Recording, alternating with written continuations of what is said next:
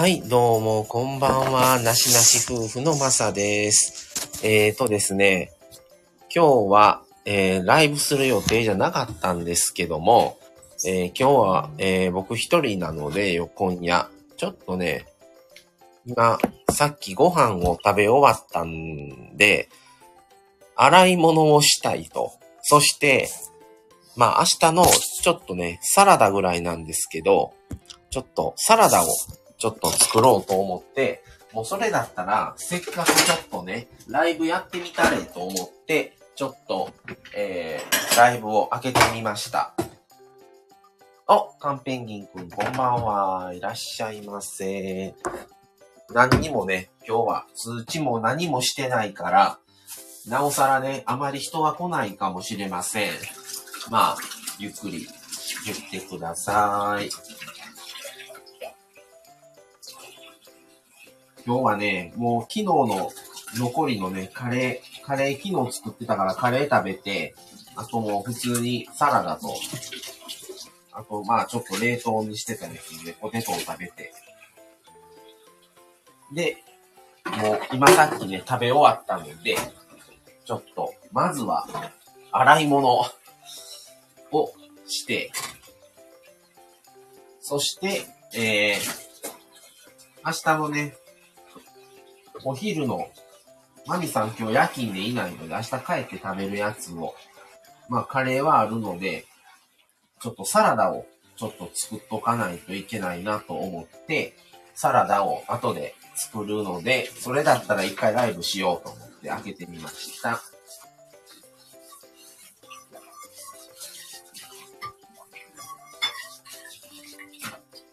えーそして、いよいよ、あ、食べ終わったんですね。ということで、そうそう、食べ終わりましたよ。そしてですね、あのー、あさって、えー、何日 ?29 日、日曜日かな？から、あさってからね、ちょっと、あのー、夫婦は旅立ちますんで、あの、ちょっと旅行に行ってこうかと、思、思います。それもね、ちょっと、なんか、現実味がなくて、ほんまに出かけんのかっていう感じを、毎日ちょっと思いながら、まあね、あまり大々的に言うとね、ちょっとね、近所に聞こえて物騒なので、あんまり大声では言えませんが、あの、お出かけをちょっと予定しております。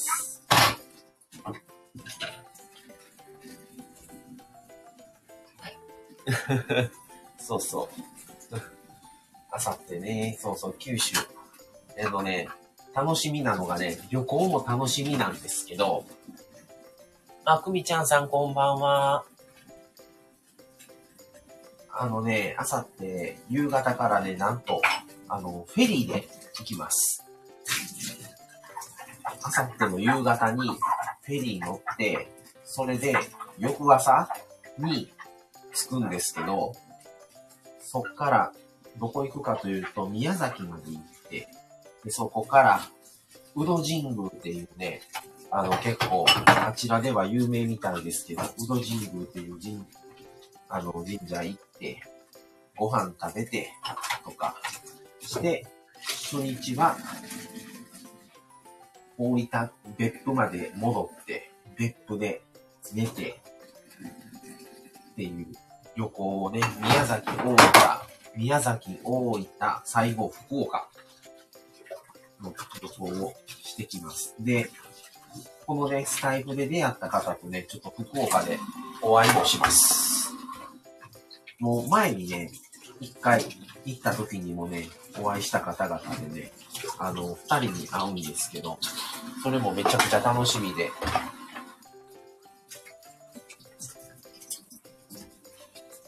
ついに行くのねってそうなんですよ。ありがとうございます。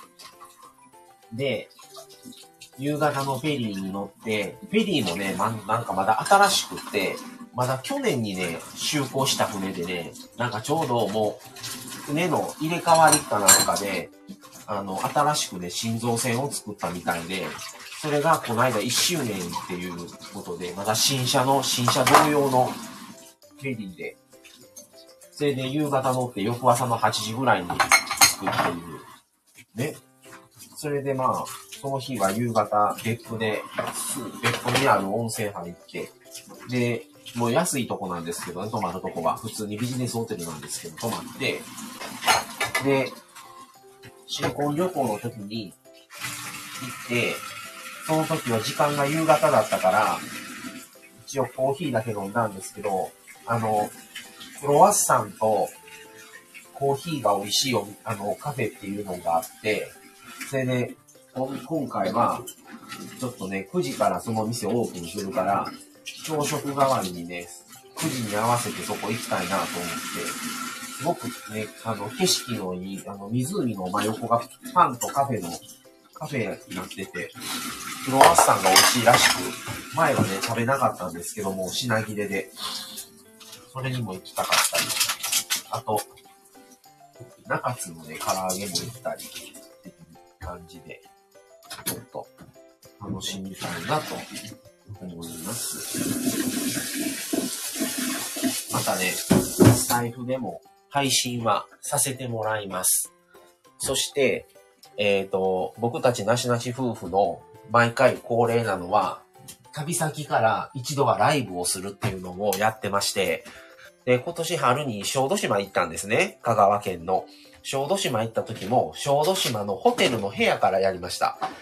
とか、去年は一回京都友達に会うために京都行った時も、部屋からライブやったり、あとね、高知行った時も、高知のスタバ、スタバからライブしたり、いくつかね、今まで過去、過去辿ってもらったら、ライブやってます。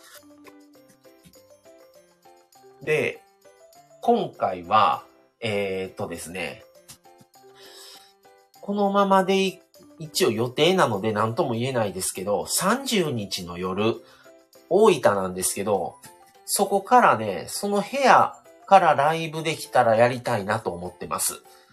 ただその Wi-Fi 環境あるみたいなんですけど、ちょっとちゃんと繋がらないとね、できないので、なんともわからないですけど、ライブやるとしたら30日の晩、ホテルからやりたいなっていう話はもうしてるんですね。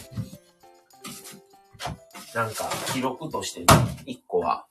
そしてまたこのスタイフの収録配信の方で、ちょっと前回は何日目、どこどこ、別府はね、まあ、新婚旅行で行ったんですけど、2年前に。の今回は何日目？何した？っていうよりは、ピンポイントでそこはどうやったのかとかっていう配信方法をちょっと今までと変えようかっていうので、変えて配信をしようと思ってますので、ぜひまたそちらも、あの、お聞きいただければと思います。いって多分帰ってきてからまとめて収録する形にはなると思うんですけど、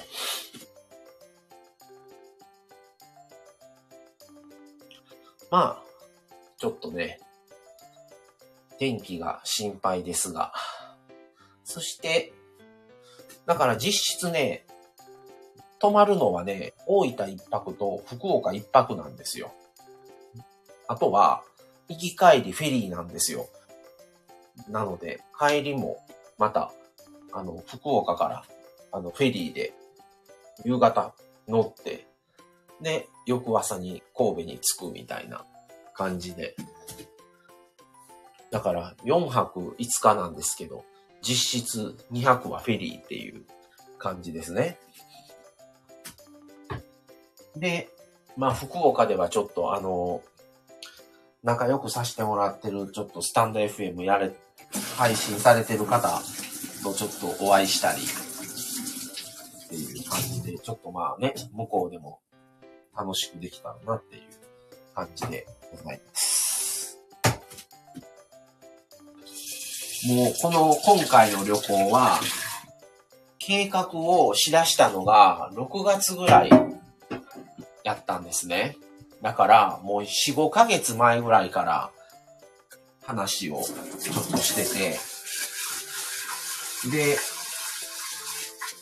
予約がね、2ヶ月前とかからじゃないと予約ができなくって、それで、まあ一旦予定だけ立てて、で、予約が、予約開始スタートしてから、もう予約すぐできるようにしといて、で、もうフェリーも予約スタートの当日か、よくその翌日ぐらいに予約をしたんですけど、もうでもね、割となんかもうちょっと埋まってきてるって言ってて、まあね、フェリーすごい人気やねんなと思って。で、また乗る船がね、新しいんですよ。岸島のね、フェリーが。でも、帰りのフェリーも、行きのフェリーに比べれば、もうちょっと前のフェリーですけど、それでも、多分まだ4、5年ぐらいのフェリーだからね、帰りもね、綺麗なフェリーで、の帰りのフェリーは、前回ね、福岡行った時に一回乗ってるんですよ。だから、もう大体どんなフェリーか分かってるんですけど、フェリーって楽しみですね。だから皆さんぜひね、あの、おすすめです、フェリー。まあ、部屋によってね、値段は違いますし、安くはないですけど、まあでも、車運んで、お風呂も入れて、で考えたら、普通に寝れて、で寝てる間に着くんですよ。だから、それを考えると、まあ、その金額ぐらいしても、仕方ないなっていう感じで、普通にすごくね、なんかフェリーもね、今、昔と違ってね、綺麗しね、本当にね、ビジネスホテルぐらいのクオリティは十分にあるし、お風呂も大浴場があるし、で、シャワーもまた別であるし、ちょっと楽しみですね。あ、たのこさんこんばんは。さっきまささの配信はまるで我が家に説教されているようでした。気を引き締めます。すいません、なんか いやいや、そんなね。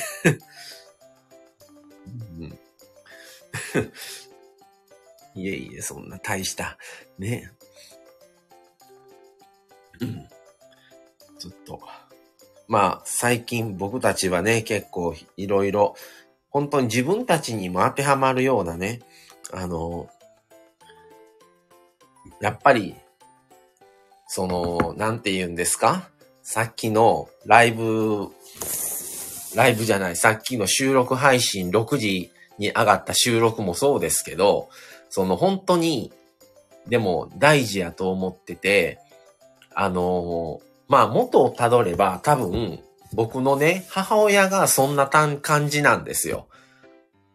なんか、その金額とかじゃないんですよね。親がジャッジするのって。なん、なんて言ったらいいんですか例えば、このゲーム欲しいとか、ね、子供だったら、これ欲しいとかなった時に、じゃああの人ももっとやったら買ったろうじゃないんですよ。そこで母親のジャッジが入って、これは自分の子供にとって今必要なのか、そうじゃないのかいうジャッジがあって、今必要っていう判断をさされれば、多分10万円でも出すんですよ、親は。けど、そこで、これは自分で買わせるべきっていう判断をされた場合は、それはあなたがバイトして貯めたお金で自分で買いなさいって言うんですよ。それで、その方が大事にするからって自分で働いた金で買ってって言われるんですね。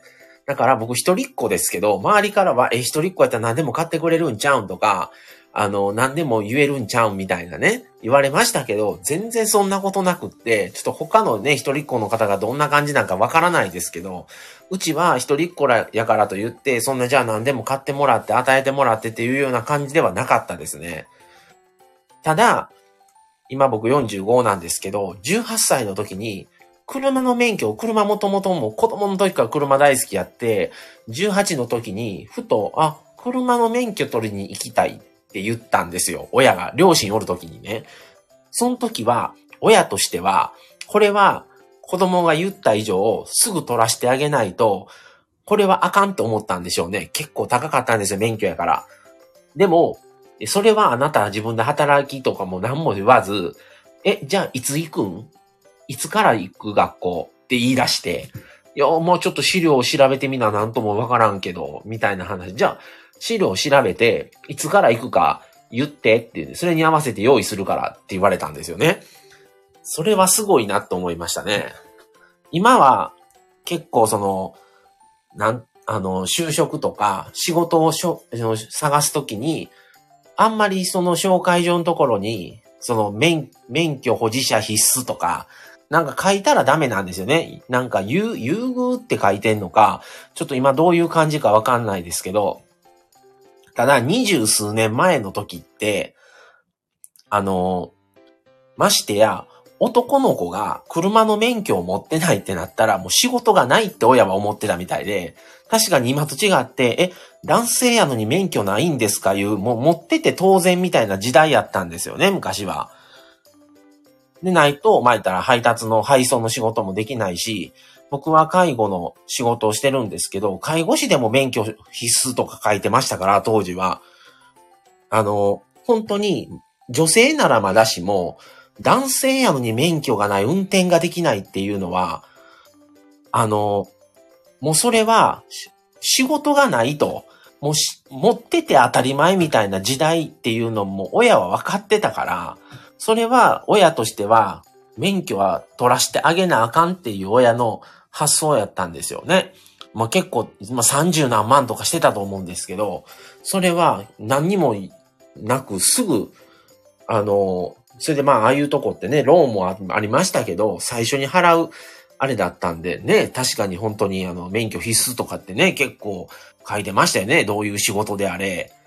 あの、え、これって免許いらんのんちゃうん？言うようなんでも、免許必須とかね。なんだろう、オートマ限定不可とかね。書いて、今はそんなないですよ。でも、二十何年前の僕が二十歳の時ぐらいの時って、結構書いてましたね、そういうの。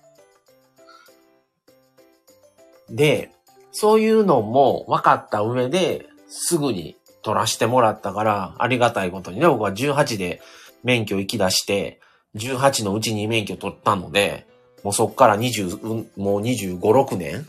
もうちょっとなるんか、27年？とかなるんですけど、あの、もう十分元は取れたかなとは思うんですけど、うん、あの、本当に、今はね、そんなことないから、全然なくてもね、やっていけるんですけど、もう当時は、もう持ってない方がおかしいみたいなぐらいの勢いでしたね。はい。っていう感じで割と、それがルーツっちゃルーツなのかもしれないですね。親の、うん、からのその教えじゃないですけど。だから、あの結構、物買うときに、これ欲しいなって思っても、そこで、じゃあ買うとかにはならなくって、それは、本当に、なしなし夫婦として必要やったら買うしけど、なくてもいけるものとか、いらないものは、一旦保留みたいな感じになりますね。それでも、ずっとやっぱり欲しい、やっぱり必要やなと思えば買うかもしれないですけど、そうじゃなかったら多分もう買わないですね。まあそういう話をちょっと、まあね、親のうんぬんではないですけど、ちょっとそういうのでちょっと物は隣のね、B さんのお宅が持ってたからうちも欲しいなとか、隣は家買ってんのにとか、うちは、家も賃貸やのにとかね、自分の友達はええ車乗ってんのにとか、でもそれが本当に必要に自分にとってはね、隣の芝生は青いじゃないですけど、見てる分にはよくっても、ね、それが果たして自分のものになった時に、本当にそれがいるかどうかは別の話で、うん。あ、えー、カンペンギンくん。えー、マサさんのその価値観、最近僕も同じようによく考えるようになりました。前はすぐ買ってました ね、まだね、すぐ買えるもんやったらいいですよ。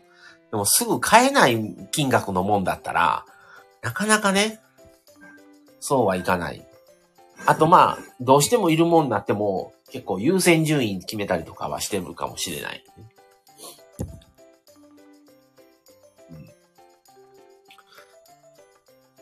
そう、そんな感じでやってましたね。アップルウォッチとか簡単に買うものじゃないですよね。うん、またどういう、だからどういう用途に使うかにもよるね。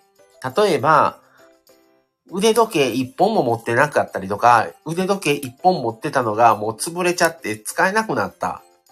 じゃあ腕時計買わないといけない。そこで Apple Watch だったら時計機能プラス万歩計みたいになったりとか、他の用途としてもそれが使えるみたいなね。やったら買うかもしれないけど、それじゃないと困らないんだ。それじゃないとダメっていうことがないんだったら、もう、買わないか、もしくは、どうしてもだったら中古探すとか、うん。それか、ちょっとなくて頑張ってみて、それでもやっぱり必要というふうに思えば、買うとか。あ、なおふみさんこんばんはいらっしゃい。みたいな感じにするかもしれないし、うん。だから、お金ってね、本当に、あのー、人それぞれあの、どういうあれか。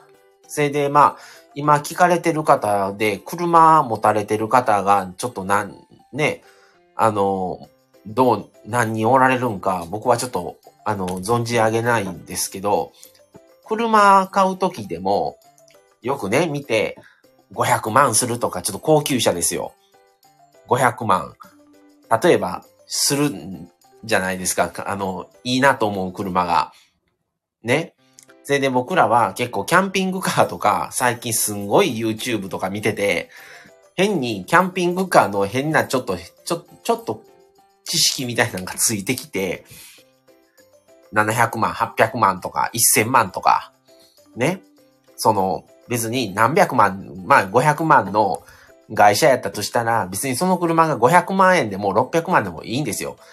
その僕らの基準っていうのは、その500万を出して売ってた車を買ったとして、その500万円の価値があるのかどうかを僕は結構基準にしてて、500万の車を買って500万円の価値なら良くて当然じゃないですか。それは300万の車より500万の車の方がいいに決まってるんだから。ただ、500万の車なのに、え、600万ぐらいの価値があるんだったら、僕は買いだと思うんですよ。でも、500万の車買って500万なりやなんやったら、あんまり買う価値ないかなって思ってしまうんですよね。あ、カンペンギンくん。あ、クミちゃんさんは車持ち。で、カンペンギンくん。うちは母が運転するのが怖いということでフィットを手放しました。今はノーカーです。なるほど。たのこさん、完全インドアなのに一いなと思ったことあります。キャンピングカー。そうなんですよね。移動中の乗り心地や燃費があれなんですよね。キャンピングカーはね。そうそうそう。キャンピング、そうそうそう。そう。だから、うん。うちもいろいろ見てるん。ですよ。でも、じゃあ、それでね、この、このキャンピングカーなら、どこの駐車場でも止めれます。天井の高さが2.1メートル以下なので、スーパーでも立体駐車場とかでも止めれます、日常使いできますっていうのをよう歌い文句に言ってるキャンピングカーの業者多いん。ですよ。でも、じゃあ、そのキャンピングカー乗ってスーパー行けるかっていう話なんですよね。で、100歩譲って、スーパーはいいですよ。もう、もう見られようが何しようが。ね。ただね、一番の問題は、うちね、両親健在なんですよ。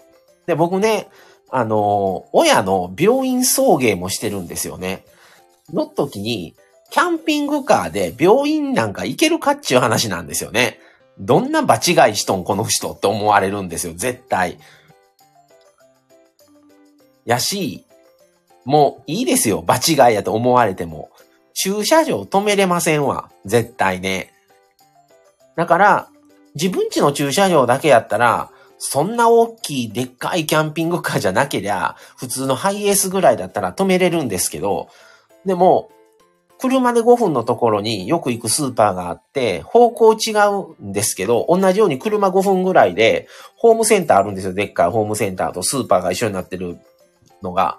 そこのね、2軒ともね、あの、止めれないんですよ。でかいから、車が。それでね、枠がね、そんな大きくないんですよね。だから、例えば、軽自動車持たれてる方だったら、買うのはありやと思うんですけど、ね、そんなんで、車、うちはそんな余裕ないから、もう、一台で賄うしかないんですよ。それでまあ、マミさん免許ないし、僕だけしか乗れないので、あのー、ってなった時に、いや、ない、持ってないですよ。なおふみさん、僕は持ってませんよ。でも、キャンピングカーいいなとか、これがあったらエアコンもついてるとか、FF ヒーター入っとうとか、ね、ベンチレーター言うて、換気扇なんですけど、これついとうでとかね。の値段見たら700万とか、のね、中の内装もええし、あ、これだったら、キャンピングとか、車中泊とかしても快適そうやなって思って二人で言うんですよ。でも、その次に続く言葉が、じゃあ月なんか行けるんって話になるんですよ。で、実質、今、僕、鈴木のソリを乗ってて、道の駅とか、公園とか行って、車中飯するんですね。じゃあ、それ何回行ってるって話を考えたら、月1回、2回なんですよ。月1回、2回のために、700万、800万、借りに来る、ね、お金うちないから買えないですけど、あったとしても、いるそれってなるんですよね。それでね、その親、親が大体僕両親とも別の病院受診行ってるから、両方ともちょっと車で30分から1時間近くかけて、あの、行かないといけなくって、あとね、親もすぐ近くに住んでるから、うちの分と親の分と一緒に買い物二人で行ったりするんですよ、母親と。な時に、キャンピングカーに中にエアコンはまあいいとして、冷蔵庫やらシンクやらついと、キャンピングカー乗って、スーパー買い物行けるかっちゅう話なんですよね。病院の後に。ってなったりとか、今、今自分がどういうことで車を使ってるかって考えたら、絶対いらないんですよね、キャンピングカー。憧れはすごいから、いいなと思ってるんですよ。うん。っていうかんことを考えて、あのいろいろ、いろいろ見てるんですよ。今でもキャンピングカーの動画。見てるけど、そこで安定に、そう、妄想破綻ですよ、直文さん。そうそうそう。そう、一番しっくりくるなって思ったのは、日常使いもできて、キャン、キャンプはしないし、車中泊はしないけど、車中飯とかはするから、そういうので、一番、あれなのは、あの、皆さん、まあ、車乗ってる方だったらご存知だと思うんですけど、トヨタのノアとか、ホンダのステップワゴンとか、日産のセレナっていう3列シートの普通のタイプのワンボックス、あれぐらいだったら、後ろも倒せば、まあ、ちょっと寝れるしとか、普通に起こせば、割と親もね、快適だしとか、たらもうそこらになるんですよね。夢はね、やっぱりこんなキャンピングカーあったら映えるでとかね、言うてるんですよ。こうやったらエアコンもついとうとか、冬場でもヒーターもついとうでとかね。とか、ソファーになって、ベッドになって、とか。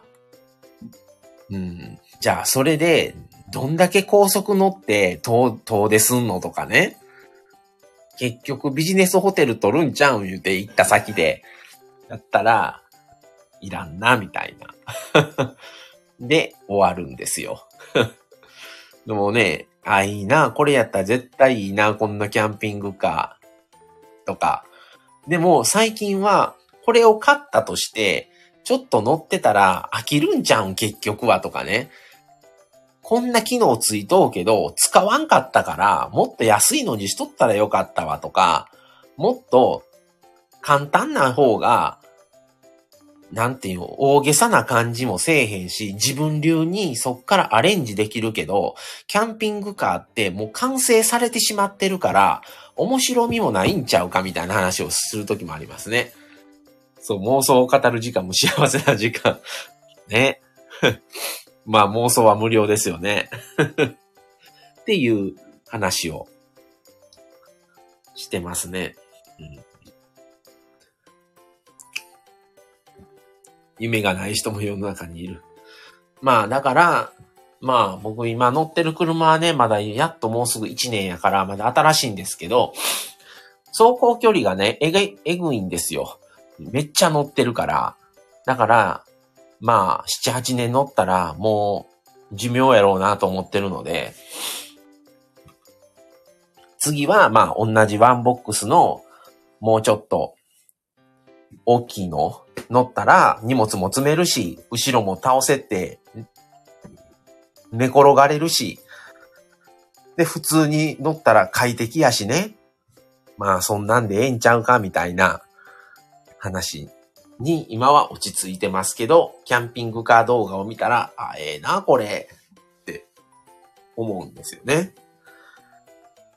まあ、あのー、カンペンギンくん10万がやばいんでしたっけ？昔の車は10万円っていう、10万円じゃない、10万キロっていうのは結構やったけど、今はちゃんとエンジンオイルを交換して、ちゃんと整備してれば、もっと走るから、性能が良くなってるから、あ、舞水木さんこんばんはいらっしゃい。ちょっとね、洗い物が今終わったところです。で、ちょっとね、明日のサラダを作ろうと思って、ポテトサラダを。今から。その前にちょっとね、座り込んで今話してました。あのね、前水木さんとこもお車をお持ちで、どんだけ乗ってるかわかんないですけど、うちの車ね、去年の12月のクリスマスのおしゃやったんですよ。で、今日10月の27でしょ。だから、あと2ヶ月であと2ヶ月で1年でね、もう今ね、1万7000キロなったんですよね。うちの車。10ヶ月で。だから、もう1年でやっぱり2万いくかっていう話をね、この間してたんですよ。それで今週末から、あの、宮崎行きます。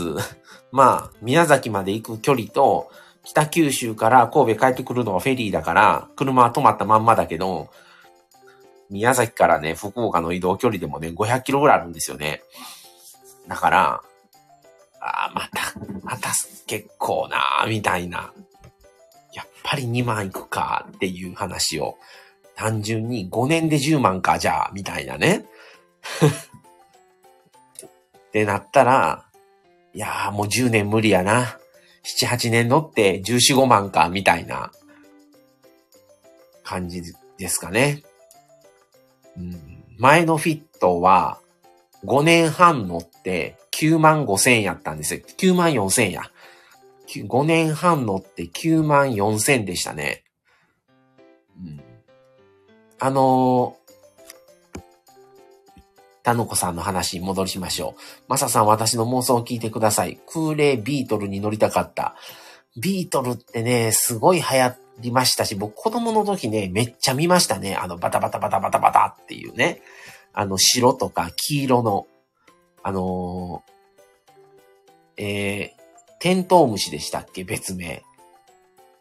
バタバタバタバタバタバタバタバタバタバタバタバタっていうのはね、よう見ましたね。で、もう今、あ、カブトムシ？カブトムシでしたっけ？ちょっと忘れましたけど。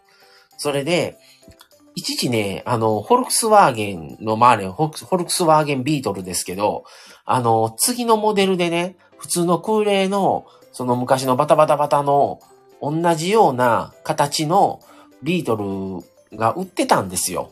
もうでも廃盤になりましたけどね。もうなくなりましたけど。あ、テントウムシはスバル360。ああ、僕本当にちっちゃい時代やからね、あんまりスバル360は知らないんですよね。昔の軽、僕の時はね、550cc やったんですよね。今の人らは 550cc の軽のも知らないと思うんですけど、そういう時もありましたね。ああ、前水木さんそうなんです。宮崎いいなって言って、宮崎のね、宇戸神宮と、あと、馬ヶ瀬スケルッチャっていうところがヒューガにあって、そこに行ってこようかと思っております。あ、前水木さん、こちらまだ5000も行ってないような。まあね、前水木さんはどっちかというと買い物とかお子さんの送り迎えメインな感じやと思うのでね、また使い方がうちとは違うと思うんですけど。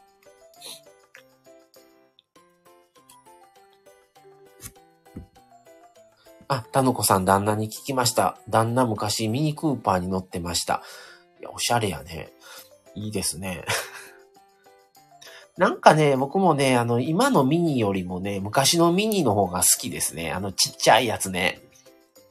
で、今のミニってね、もう、あの、ほんとね、グレードもね、なんかシンプルなんか、ク、ミニクーパー、クーパーっていうのはね、グレード名なんですけど、クーパーか、あのその上のね、クーパー S っていうちょっとターボモデルみたいなぐらいしかないんですよ、今。ので、昔のちっちゃいやつの4人乗りかしら、もうほんまのちっちゃいやつは K より小さいんちゃうかっていうような、ミニの時はね、ほんとシンプルなのから、ちょっとスポーティーなんから、カジュアルなんから、ちょっと豪華なんから、結構ね、いろんな内装のね、モデルがあってめっちゃそれがね、グレードが多いのがおしゃれやなぁ思ってね、どれもええやんこれみたいに思ってましたね。もう今ないですよね、そんなに。そういう感じでまたいろいろやってくれたらええのになぁと思うんですけどね。うん、まあ今はね、ミニだ、もう、フォードアがあったり、クラブマンっていうね、大きいあの観音開きにの扉のやつがあったり、あの、クロスオーバーっていうね、SUV 調のミニクーパーがあったりもいろいろあるから、分散されてるんでしょうけどね。はい。っていうことで、今からちょっとね、ポテトサラダを作ろうと思います。明日もね、サラダがないので、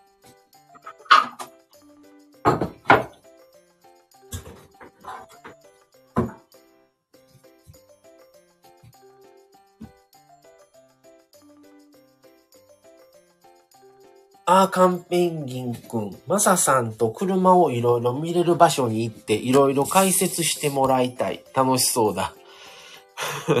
いや、全然、全然するよ。うん、全然する。うん。なんか、そんな仕事ないかなと思ったりするもんね。あの、カー、カードバイザーみたいな。カンペンギンさんだったら、カンペンギンさんとか、例えば、全然人にね、そら、カンペンギンさんと、タヌコさんと、クミちゃんさんと、ってなった時に、全然生活スタイルとか家族構成も違うのに、同じ車を買うっていうのは、もう、かん、それは明らかに自殺行為みたいなもんなんですよね。皆さん違うじゃないですか。家族、家族構成もちゃう。前水木さんのとこもそうですよ。ね、家族構成も違うのに、女、直文さんのとこでもそうですし、全然違う中で、同じ車っていうことは絶対にありえないから、あの、その中で、じゃあ何人家族ですか？カンペンギンくんとこは、例えば僕しか乗りませんなのか、ね、それが旦那さんと私だけなのか、子供も乗るとか、どういう、それこそもう子供の送迎と、まあ、駅までの送り迎えだけですなのか、いや、がっつり、なしなし夫婦みたいに、がっつり旅行を使うんですみたいなのか、それによって選ぶ車は全部違うから、その、選択肢をミスると、結局は後悔だけしかない。から、そういうのを聞いて、あなたにとってはこれがベストだと思いますよって。まあもちろんね、スタイルの良し悪しとか、その人の中でのなんかピンとくるもんとかあるから、最終的にはね、その方、買う方がお金を出すわけやから、好きなん買ったらいいと思うんですよ。ただ、好きで、好きなものって手に入れたら、もうそれで満足しちゃうと思うんですよね。結局は使い勝手がいいかどうかで、長くその車を大切に乗ろうと思うのか、あ、やっぱり買ってみたけどちゃうかったわって思うのかの差は、やっぱり使い勝手やと思うんですよね。カンペンギンくん。はい。えー、でもまだ自分のスタイルがまだ確立してないから決まってからの方がいいのかも。それだったら、僕はね、自分で今のソリオの、今、鈴木のソリオっていうの乗ってるんですけど、生き生き あのね、車の話をね、となったらね、もう言いたい放題何でも言えるから あのね、そうなんですよ。話が尽きないんですよ。すいませんね。前のフィットを買うときは、自分が、あ、その時はまだ、あの、一人やったんで、あ、このまま一人だったとしても、結婚したとしても、親を乗せるにしても、そういう乗り方でフィットを乗ってる人って多いし、スタイル、生活スタイルが変わるからと言って、乗り換えずにこのままずっと乗っていけるなっていう風に思ってフィットを選んだんですよ。当時。うん。だから、ソリオの時は、前の時もね、ソリオ候補にしてたけど、まだスライドドアはいらないかっていうことになって、やめてフィットにしたんですね。それでフィットがもう9万4千になって、もうちょっといろいろ修理とか出てきそうやし、と思って、今回ソリオにした理由は、親が車の乗り降りがちょっときつくなってきてしんどそうやなと思ったんですよ。それが、それで、やっぱり、かがまないといけないとか、よいしょ言うて降りなあかんとか、瀬戸も重いしとかね。でも、今の車は電動だから、ボタン1個で扉が開くんですよね。後ろ電動スライドだから。っていうのがあって、親もボタン押せば自動で閉まるから楽なんですよね。それで僕ら、それとフィット買うときはしてなかった車中飯をするようになった。マミさんと結婚してからね。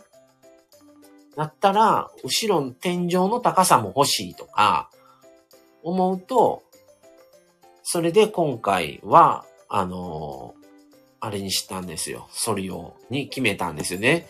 何も考えてなかったら多分もう一回フィット買ってたと思うんですよね。ちょっと待てよと思って。そうしましたね。えっ、ー、と、ちょっと話戻りますけど、えっ、ー、と、タヌコさんの質問答えましょうか。マサさん的にカーリースとは、カーリースとかはどう思われますか？あのー、これも、よしあしで、こういうサービスが始まったのは、結局車屋さんが車を売らないといけないから始めてるんですよ。なんかすごくね、これだ買いやすいですよとかね、あの、月々こんだけで買えますからとか、これだったら整備費用もついてますからって言うんですよ。でも、裏を返せば、車屋さんにとって不利なことはしないんですよ、サービスは。車屋にとって利益があるからやるんですよね、それって。あと、進め、あの、ある方には進めれるし、ある方には進めれないです。それは走行距離です。だから、あまり距離乗らない人、近場しか乗らない人は、まあまあ進める、れるんですけど、距離乗る人、うちみたいな、年間で2万地個乗るとか、そこまでじゃなくても、1万以上飲むとか、あの、走行距離の規定があって、走行距離超えたら、超えた分を1、1キロあたり何円みたいなんで、お金支払わないといけないんですよ。レンタルだから。っていうことを考えると、そういう方には進めれません。あの、普通のローンを買った方がいいです、ローンで。だから、人によります。それと、あと、3年後とか、5年後とかに、残価設定だから、残りの40万円払ってくださいとか、40万円払払って自分のものにするか、払わずに車屋に返却するかっていう選択肢になるんですね。で、返却するときにも、じゃああなたはこの車を5年乗りました。じゃあ5年、5年という規定を考えたときに、走行距離はいくら以内でないといけません。じゃあそれをあなたじゃあ1万キロ超えてますねってなったら、1万キロ分、あの、リッター、リッターじゃない、1キロあたり何円かける1万キロでお金請求されます。あの、そういうことを考えると、乗る方は進めれません。そして、もう一個あるのが、車って例えば、何年か乗って、次、乗り換えたい時に、下取りに出すじゃないですか。例えば、次の車が300万したとします。だったら、普通に買ってたとしたら、あなたの車、じゃあ50万円で引き取れます。下取り代ですね。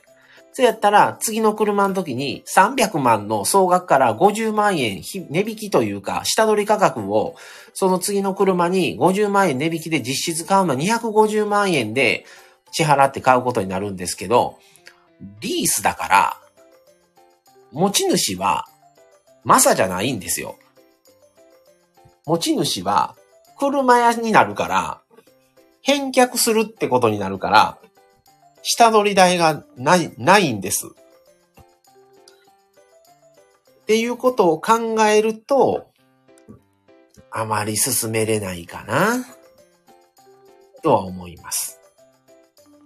ただ、我が家も実はリースで買ったんですよ。っていうのは、両方選択したんですね。ただ、あの、鈴木の場合は、5年分の、あの、車の整備パックが、それだったら、えー、その整備パックのが11万ぐらいしたんかな。それが、まあ、無料でついてますよっていうのがあって、で、あと、あのー、毎月のローンを安く抑えたくって、あのまあ、頭金をね、ちょっと多めに出したんですけど、その方が結果的に僕の計算でやってもらったら、ちょっと得やったからリースはしてみましたけど、ただ5年経ったら残りの40何万円を一括で払わないといけなくなるので、まあその辺はちょっとどうかなと思いながら、うん。やっぱりね、車屋って売るのが商売だから、車屋にとって損するようなことはしません。あの、表向きはもちろん、あの、買われる購入者のお客様のどうのこうのとは言います、車屋やから。うん。ただ、車屋が損するような制度だったら絶対にしないので、あの、その辺は、あの、よく考えて、それ多分ね、一元さんじゃないですけど、例えば今までの車はトヨタで買ってたけど、初めて日産で買おうとか、今まで日産乗ってたけど、初めてトヨタに行って初めてやったら多分教えてくれないことを、僕はずっとホンダで買ってたから、あの、営業マンっていうか担当にね、もうその方から前の車もその人から買ってとかしてたら、あの、いいことしか書いてないやん、これって。あの、デメリット教えてって言って聞いたんですよね。この残価設定の。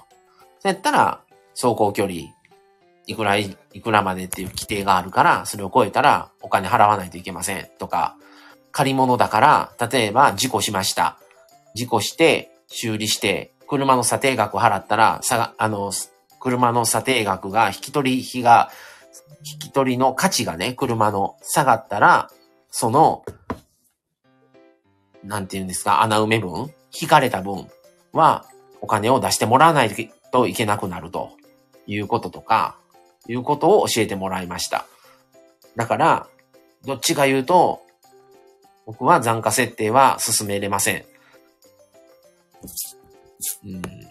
あ、豆さんこんばんはいらっしゃい。弟。あ、くみちゃんさん、夫はフィット、私はライフ、息子はワゴン R です。なるほど、ホンダ島ですね。うん。僕もね、ずっとホンダ買ってたんですよ。で、今回初めてね、ちょっと、ちょっと浮気をするわ、言うて。で、鈴木に行きましたね。うん。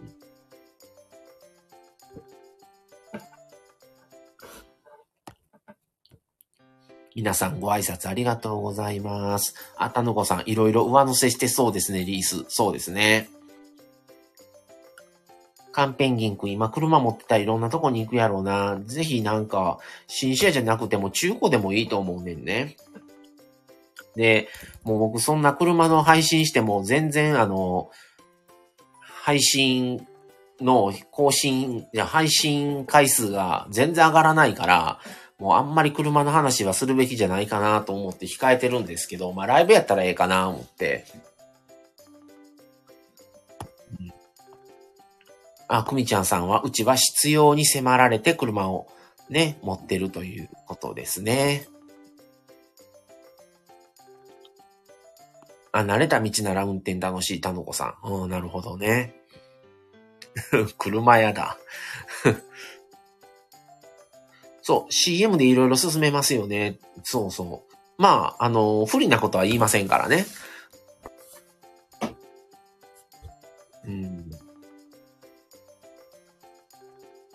借り物って思ったら怖くてさらに乗れなくなる。ただ、例えば200万の車だったら200万に対してローンなんですよ。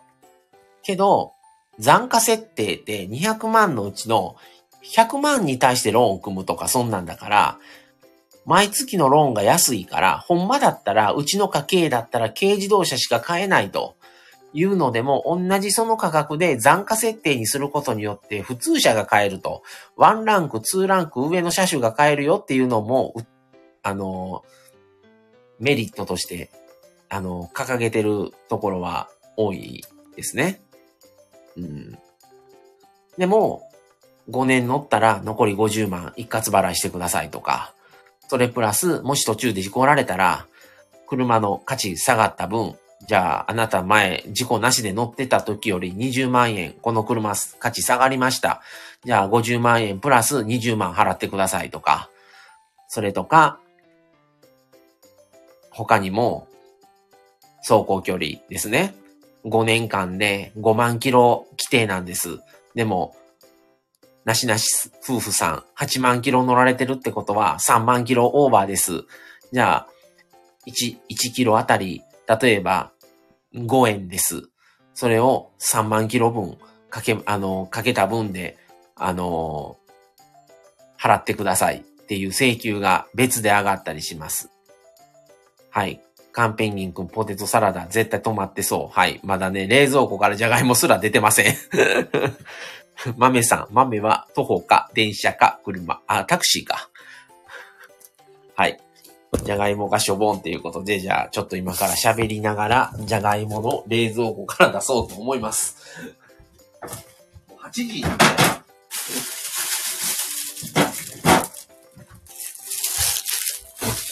ていう裏事情がありますね。だから、僕はあまりおすすめはできないですね。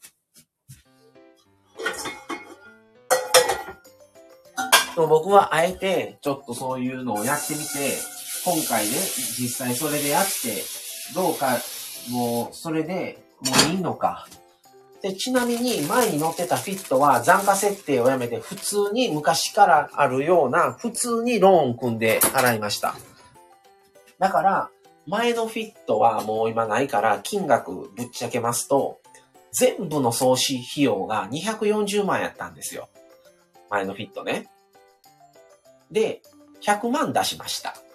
その前に乗ってた軽自動車の下取りと頭金合わせて100万にしたんですよ。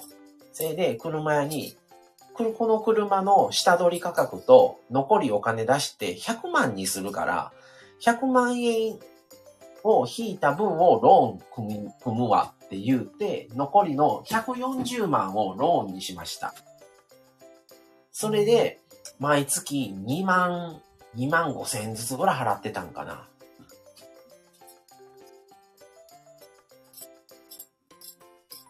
それぐらい払って、あの、4年、5年ローンで組んでたんですけど、4年払って、お金貯めて、残りの1年分を一括払いして4年で完済したんですよ。前の車。5年ローンで組んでたけど。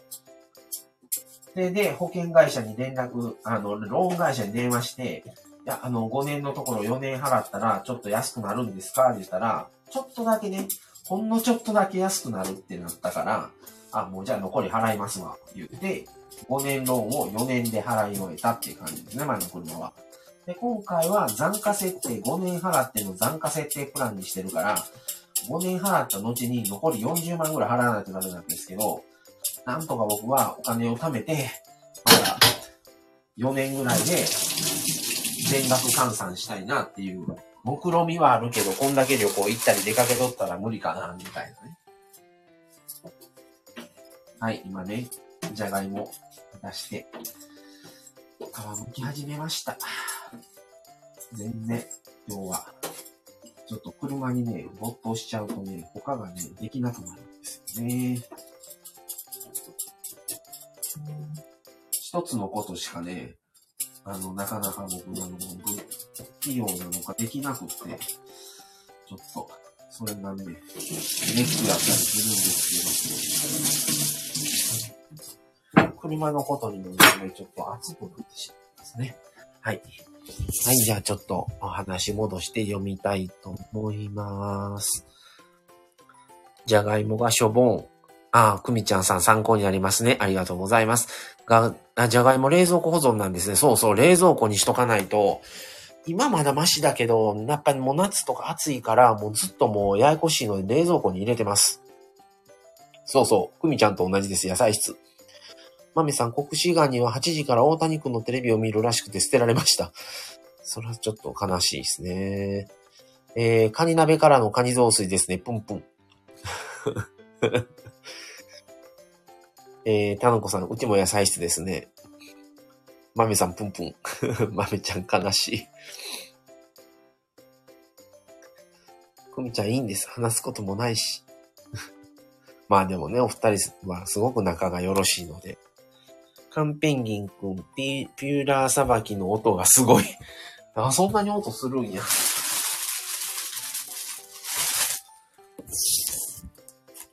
後でね、またね、キュウリ切りますよ。あの、ピューラーでね、これあの、皮むき終わったら、今度また、あの、キュウリ、あの、切らしていただきます。キュウリとハムと。それで、あさってからね、あの、泊まりで、フェリーで、宮崎まで行くんで、ちょっとね、このポテトサラダを、あの、ちょっと、あの、使い捨てのね、100均で買ったパックに入れてね、ちょっと翌朝のね、朝も、朝はお金もったいないから、フェリーの朝食は食べないんですよ。食べずに、菓子パンとかだけを、こうコーヒーで頬張ろうと思って、その時用の、に、この、ポテトサラダを、ちょっと、一緒に食べようかなと思ってます。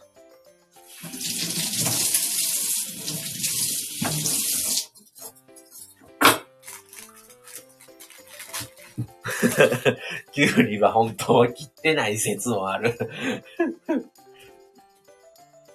なかなかね、それがね、ライブできないからね、でもね、切ってるんですよ、本当に。まあ、ちょっとね、じゃあ、あの、聞いてみてください。もう一回。もうあと5分、10分したら、キュウリ切りますんで。このままライブ続けますから、ぜひ。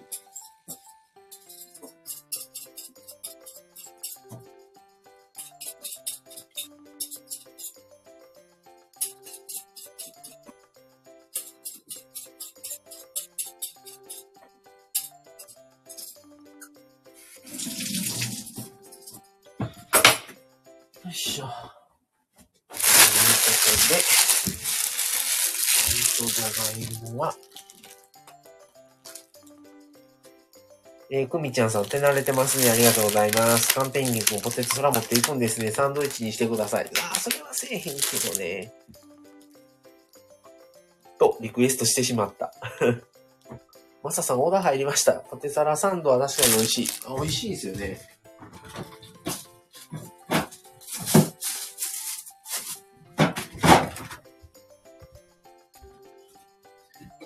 あ、じゃあ、とりあえず今からちょっとね、このじゃがいもを小さく切って、湯がいていきます。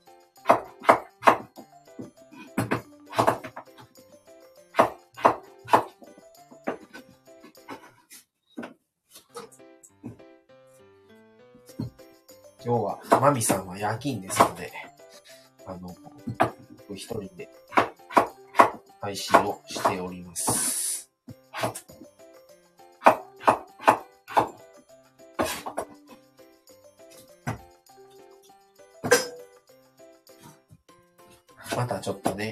この、どんなとこ行ったんやとか、あの、そういう話も、また配信でしますので、ぜひ聞いてください。あと、誰に会うてきたんとかね。ちょっと人とも会いますんで、楽しみにしております。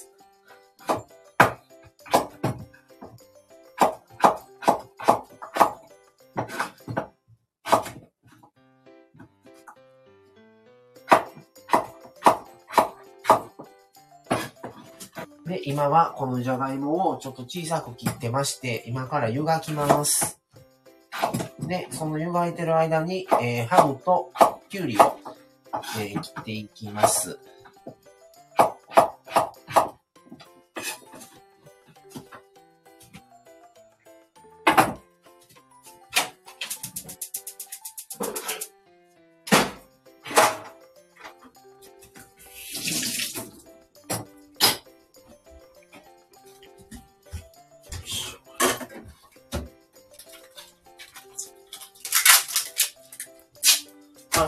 ば、カンペンギンクもなんか料理、料理ライブって、なんか夕方、後で見たけど、なんかやってたんかな？なんか、ちょっと聞きたかってんけど、あの、もうライブ終わってしまって、結局聞けずで、まだあの、収録のやつ、アーカイブも聞けな、聞けてなくて申し訳ない。ですが。あ、効果音楽しみ。本当は湯がいていない。湯がいてます。じゃがいも茹で茹で、茹で茹でてますよ。あ、親子丼？いいね、親子丼。あ、あ、残ってないんや、今日のは。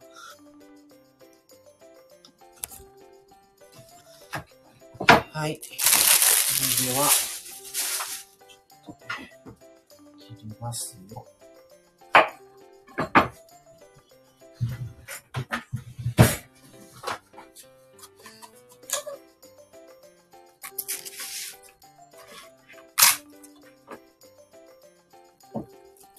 今日はお、え、お疲れモードだったので、また本調子の時にしました。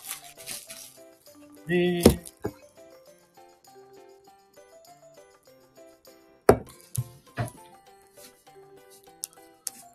てことは、今日はアーカイブは残ってないと。そうやったなおさらちょっと聞きた、聞きたかったなぁ。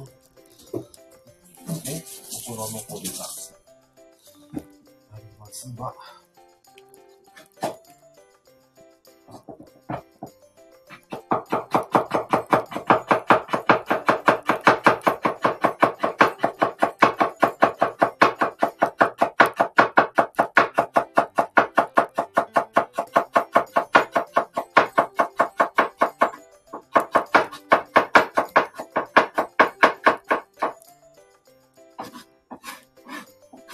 回違いちょっと聞いてみます。今はきゅうり切りました。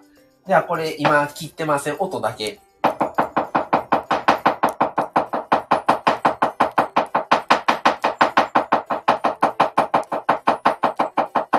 今、音だけです。次、きゅうり切ります。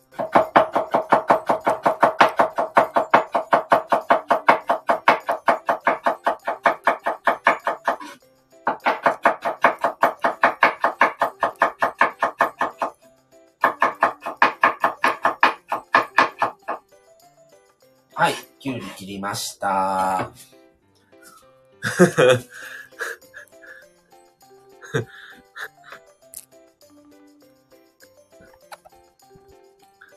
必殺買った。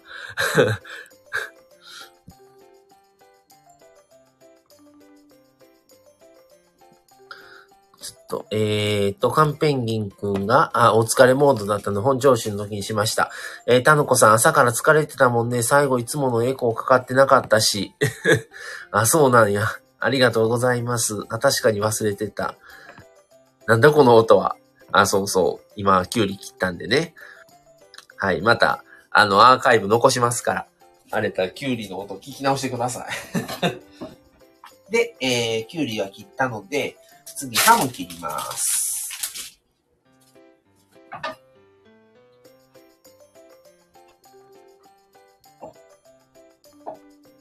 これはね、もうハムは音しませんので。そんなに。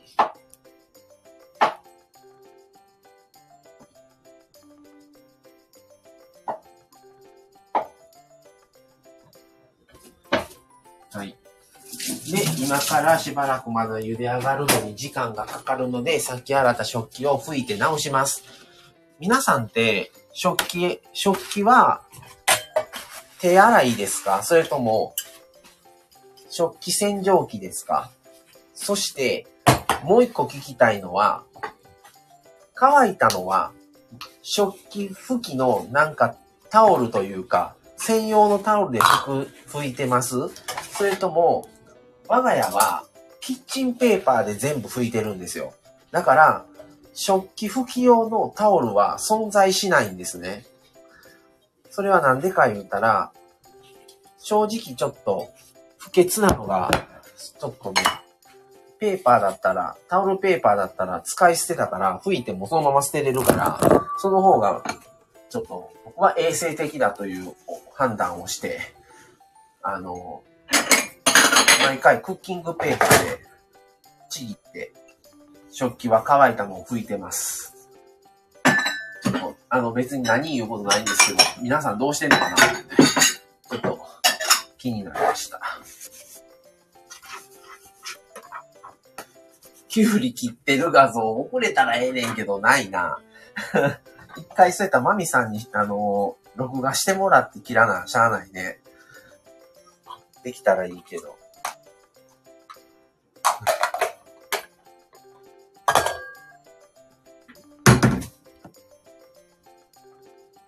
スタイフやってると耳が洗練されますね。あ、そうなんや。え、今私は何を切っているでしょうか？当ててくださいみたいな。手順がいいですね。手洗い食食器を付近で拭きます。ああ、なるほど。うちは毎日しょせん、え洗濯した食器拭き使ってますよ。えー、マメさん、高いやつのお気に入りは手洗いどうでもいいのは食洗機。えー、分けてるんもすごいな。直文さん、僕は一人だが手洗いで自然乾燥かな。ああ、なるほどね。あの子さん、洗濯が面倒という理由でキッチンペーパーで拭いてます。なるほど。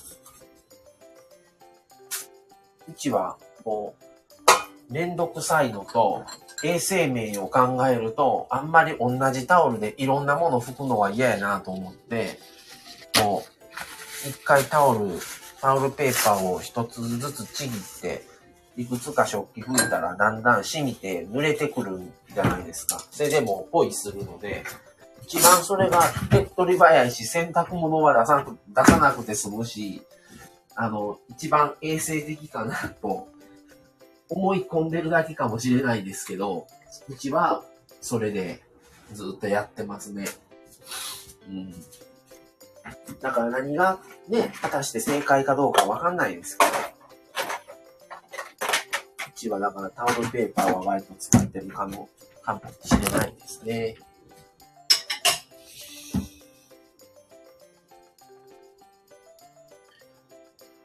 カンペンギン君50代になって辞めた家事という YouTube にキッチンタオルをやめてペーパーにしたというのがありました。ええそうなんや。あとね、もう一個ね、うちやってないのがあって、バスタオル廃止してます。廃止しました。あのーそれは結婚する前、同棲してる時やったかな。あのーバスタオルは、不要だと。あの、無駄だと。いうことで、あの、普通のフェイスタオル、ちょっと長い、細くて長めのやつあるじゃないですか。もうそれで、もう頭拭いて、体拭いて、それでもう、洗、洗ってみたいに。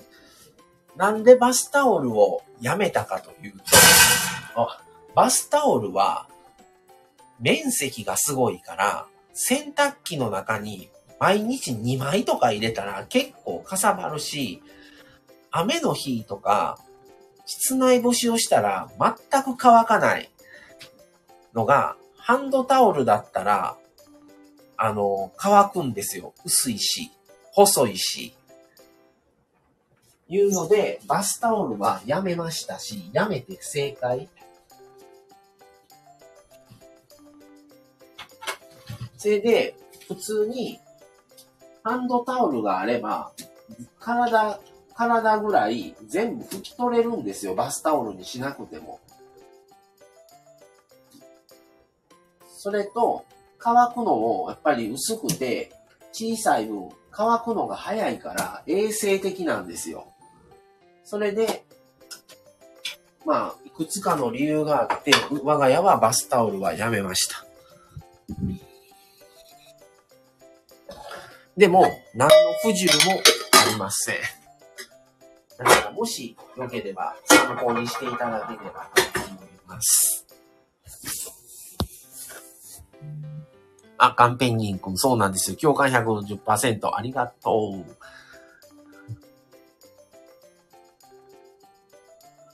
そう、それで、バスタオルの時は2日に1回の洗濯にしてました。2回使って洗うみたいな。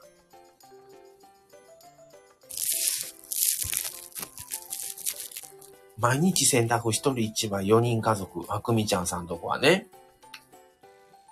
でも、あの、ハンドタオルになってから、れ、あの、洗濯機の中の傘がかなり減りましたし、あの、乾くのも早くなったし、ハンドタオルだから、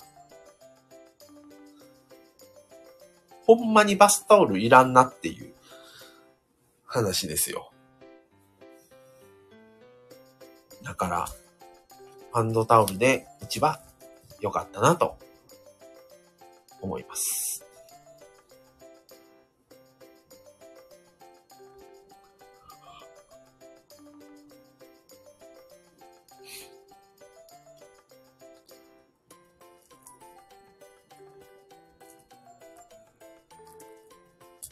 えー、バスタオルを一緒に入れると脱水の能力が上がるという裏技があります。えー、でもうちバスタオルないから どうしようもないけどね。ないんで、バスタオル。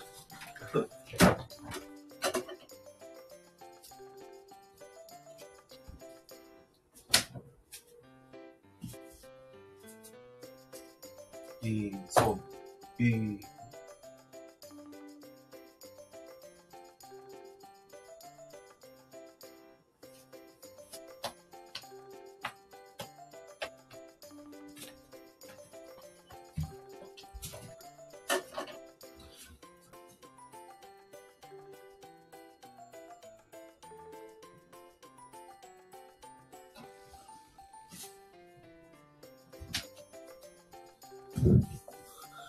会議しないと。部屋干しの干す時間が短くなると書いてました。やったことないけど。へえ。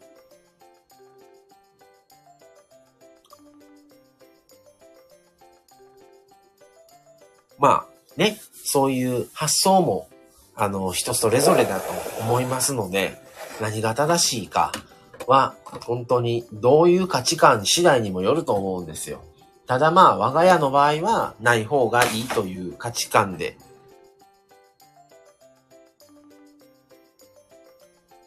あ、カンペンギン君8時半になったらお風呂やもんね。そうやね。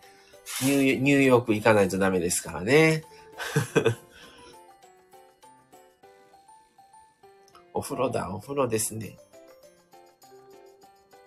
はい、カンペンギン君ありがとうございました。ゆっくり入ってきてください。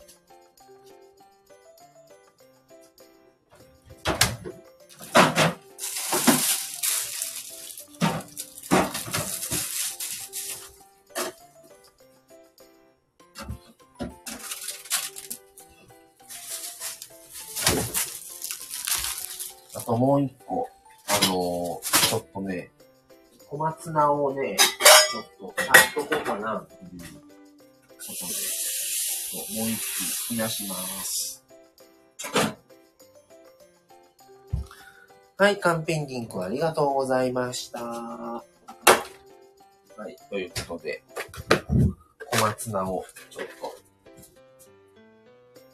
と、炊いて、こうかと思います。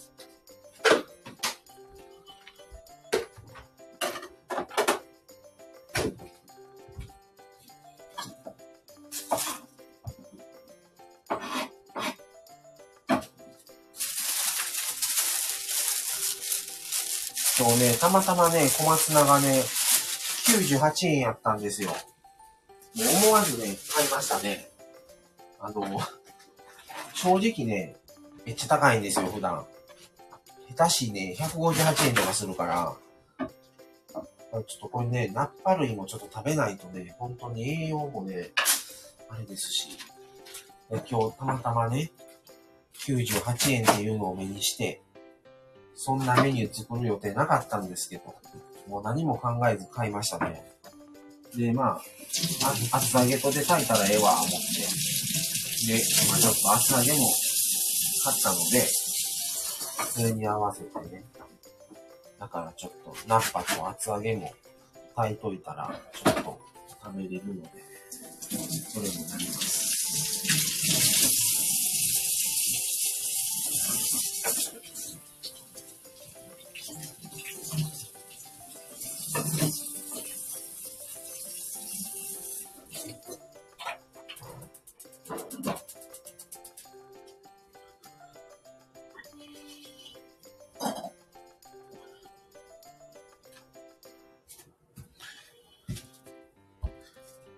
みちゃんさん、私もそろそろです。楽しんでくださいってことでありがとうございます。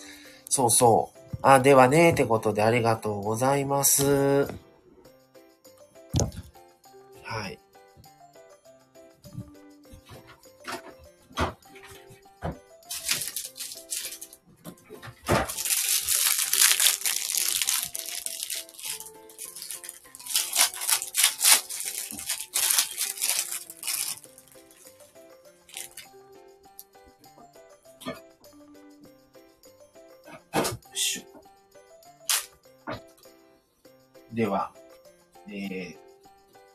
小松菜と厚揚げで炊くんですけど、僕はね、最近ちょくちょくとね、生姜を入れるようにしてて、結構ね、生姜を入れるとね、美味しいんですよね。で体にもいいから、あの、生姜を、今日も刻んだ生姜をね、あの、ちょっと小松菜の中にきながら一緒に入れようかと思って、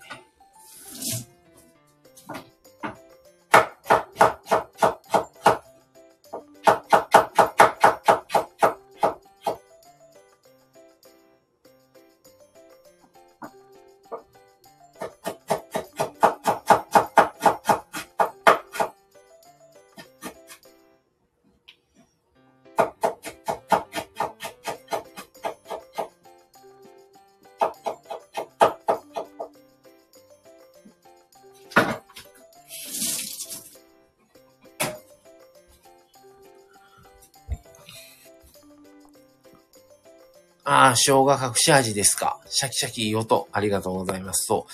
あのね、生姜ね、あの、チューブのやつもあるじゃないですか。で、チューブのね、生姜を買おうかなと思ったこともあるんですけど、なんかね、やっぱりね、生姜のね、生のやつの方がね、あの、自分は、あの、好きな感じなので、その、一塊の生姜を使う感じにしてますね、いつも。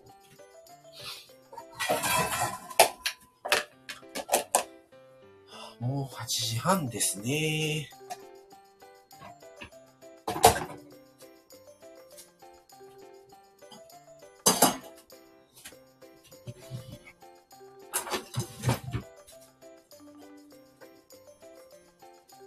ポテトサラダも本当にも最近簡単な方のポテトサラダしか作ってないんですけど、もうちょっと手の込んだポテトサラダしよう思ったら、玉ねぎスライスして、あの、水でね、あの、苦味とか、あの、ちょっとそれを取って、あと生、あの、ゆで卵をあえて、した、して作ったこともあるんですけど、そのポテトサラダの方も美味しいですね。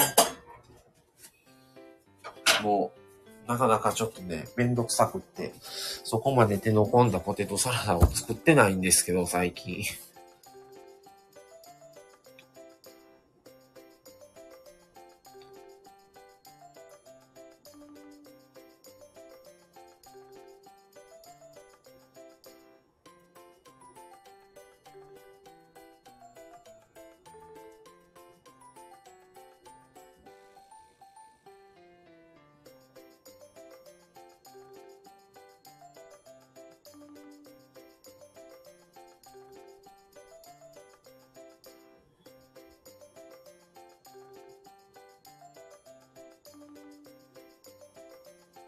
たのこさん。はい、ありがとうございます。もうね、そら8時半ですからお腹空いてきますね。あ、いいえ、楽しかったです。ということでありがとうございます。全然大したことも、大した話もできてませんが、あの、よかったです。そう思っていただけて。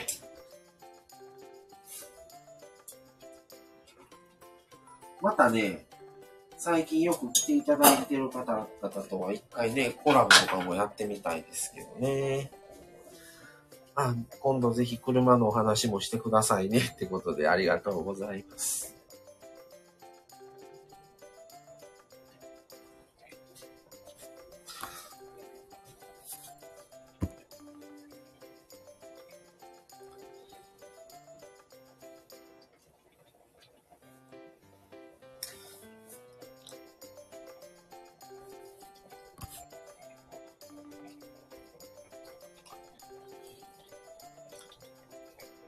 いだ、豆さんの、豆国士のライブで話したかどうか忘れましたけど、今度まあ、あの、九州行くんですけど、あの、今度、あの、福岡で、東風さんと、タミさんと、ちょっと会ってきます。2回目。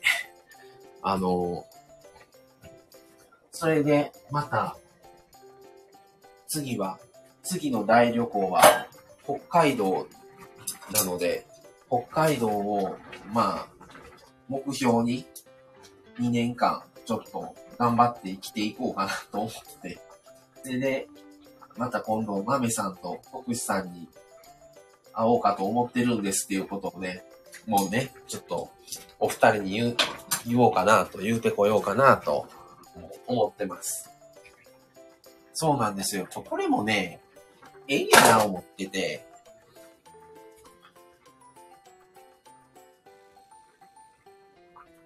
まあ本当に、あの、東風さんにしても、タミさんにしても、まあ縁があるから、そういう話も言うとなるし、あの、お二人にね、もう1ヶ月ちょっと前に、もう日にちをね、旅行行く日を決めてて、もう言ったので、まあお二人はね、同じ職場っていうのもあって、まあ難しいかもしれない一緒の休みはと思いながら、あの、希望として休み希望で、あの、出し、出します言って、日にち言ってもらったら、その日合わせますからって言ってくださって。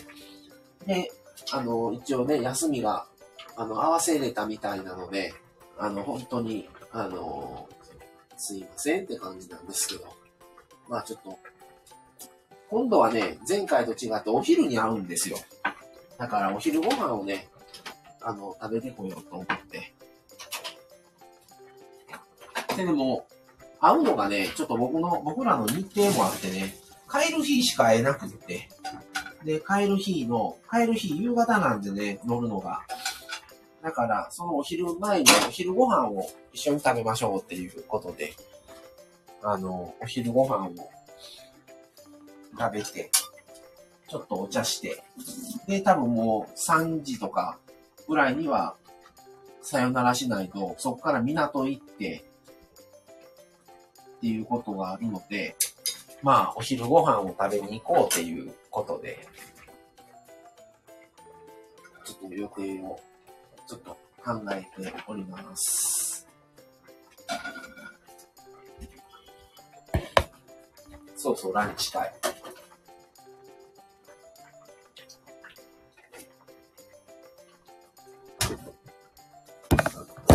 その時だけ私を行きたい。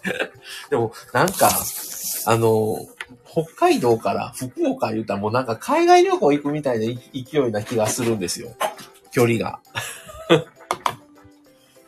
すごい距離やから、僕ら関西やから、なんか、ちょっと真ん中な感じがするけど、まあもちろん北海道は遠いですよ。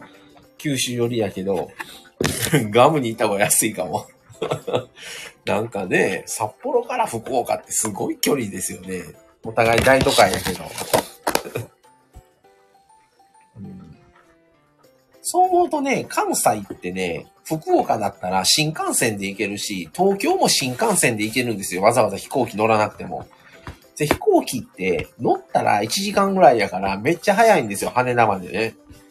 でも、新幹線と新幹線と違って、1時間以上前に港に、港じゃない空港に着いて荷物検査があってとか、すると、結局変わらんやんみたいなね。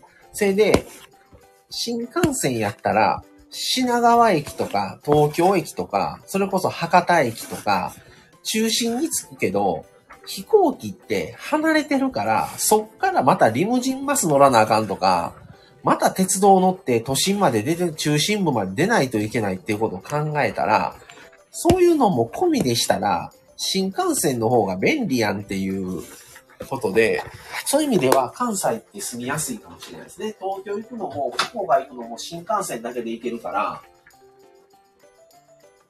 北海道はさすがに無理やけど、グアムにしますか、北海道より。いや、ただね、あのー、あれですよ。やっぱり、あの、北海道行かないと僕は車で行きたいですから。ね。車をね、乗り込ましたいんですよ。北海道という土地に。だから、えで、新幹線ちゃんは飛行機で行ってレンタカー借りた方がええんちゃうんとかね、言われました。友達にも。でも、自分の車で北海道を巡りたいっていうね、この熱い思いがあるんですよ。なんかレンタカーやったら意味ないんですよね。自分の車で行ったというのが、やっぱりいいなと思って、で、やっぱり、醍醐味は、前、国士さんも言ってましたけど、北海道に行って、レンタカー借りて、札幌ナンバーの車で回っても面白くないじゃないですか。それを、自分の愛車は神戸ナンバーやから、神戸ナンバーで北海道を回るっていうのだけでもテンション上がる、上がるんですよね。きっと。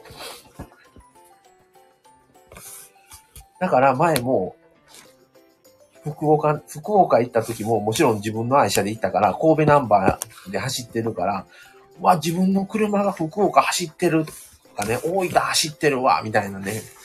それだけでもなんかテンションが上がって。それで、やっぱり車手放して、今の車乗り換える時も、この車で、こう、高知も行ったし、広島も行ったし、福岡も行ったし、大分も行ったしとかね、山口も行ったしとか、思うと、すごいやっぱりね、愛着湧くんですよね。余計に。そういう意味では、なんか、もう行けるところは自分の車で行きたいんですよね。多分車好きじゃなかったらそんな思わないと思うんですよ。もう自己満ですよ、完全に。自分の車で行って、この車であそこもここも行ってきたなっていうね、そういう記録があると、なおさらね、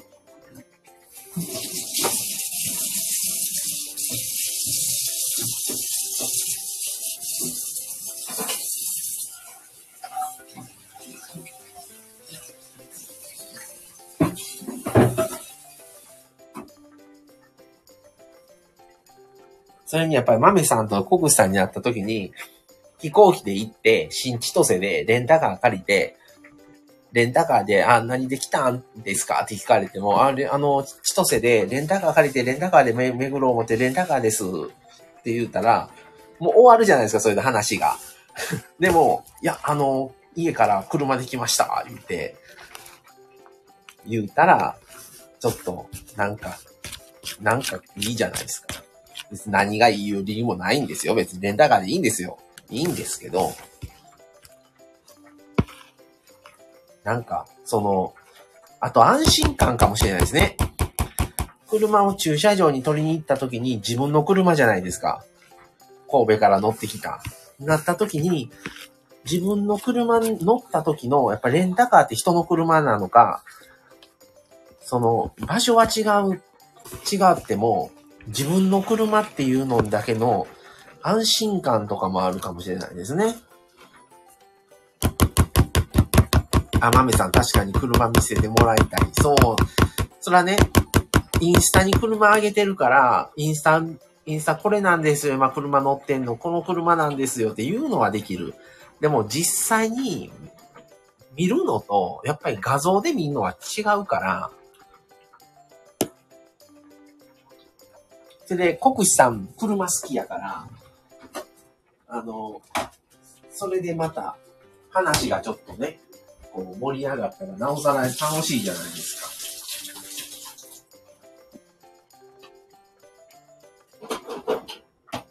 だから、なんか、自己満ですけど、行けるところは、自分の車で行きたくなるんですよ。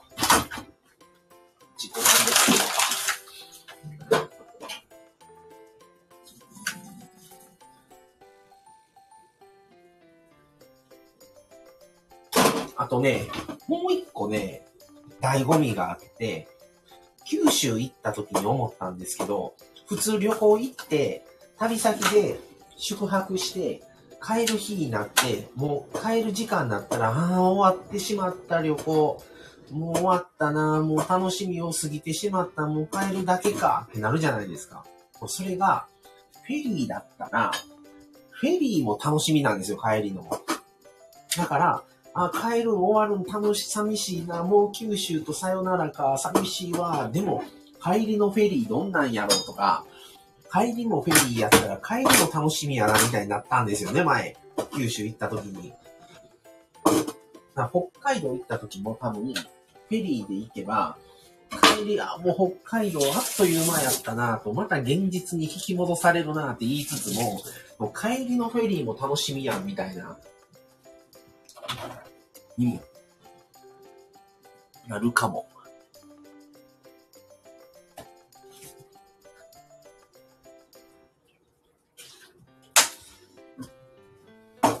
と、思ったり。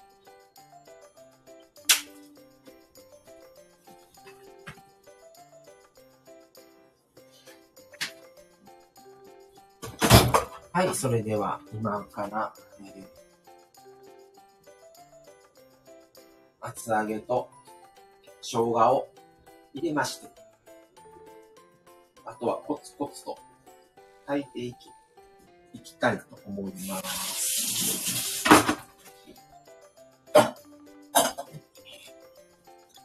えー、豆さん、お二人は車、えー、話、車話止まらないですからね。豆とマミさんはふむふむと聞いてるだけなんですよ。マミさん、夜会えたらいいな。国士ガニ真っ赤になるの見見てもらいたい。ゆでガニ。アルコールで赤くなる。じゃあもう、早めにホテルに車止めといて、それで、夕方ぐらいから外で会って、みたいな感じがいいですね。会うときはね。なんか、あ、いつもラジオで聞かしてもらってる声の人やってなりそう。姿だけ見ても、いまいちピンと、あの人かもしれんけどちゃうかったらどうしようとかね。でも声聞いたら、あーってなりそう。前あの、福岡でお会いした時に、そうやったんですよね。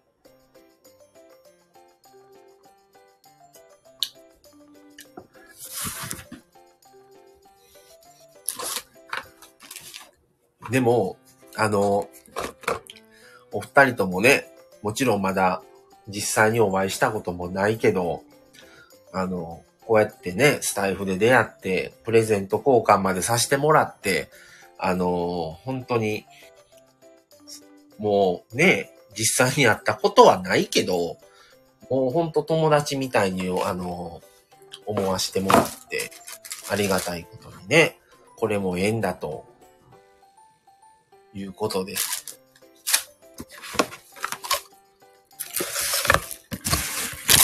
通にね、生活したらしてたら、会うことは一生多分ない、なかったと思うんですよね。北海道と関西だし。それがね、何かのあれ縁で、こうやって、不思議やなと思いますね。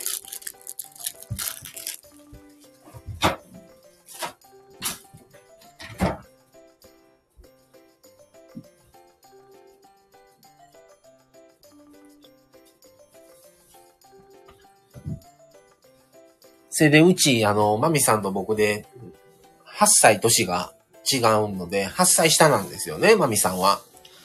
ちょうどその真ん中ぐらいの年齢がま、マミさんやったりするし、で、国士さんとマメさんもね、10歳 ?11 歳かな？ぐらい年、ね、年齢離れてるじゃないですか。でもその間の年齢ぐらいが僕ですから、なんか、うまいことこう、ハマってる感じがあってね、そこまでの年齢差を、あの、感じずな感じで。だから多分、国士さんは僕の4つか5つ上なんですよね。それ、豆さんが多分僕の5つぐらい下ぐらいですよね、確か。だから、ちょうどなんか、間らへんやし、それ僕とね、マミさんの間にちょうど、マミさんやし、みたいな。だから、そこまでの年齢差も感じず。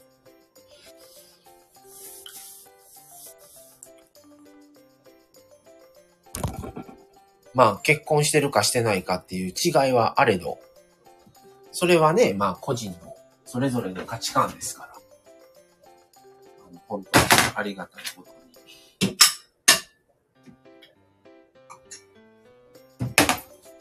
嬉しく思います。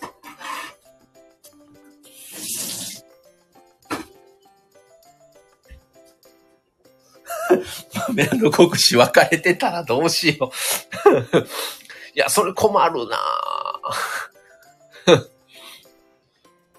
どう、どうしましょう、それ。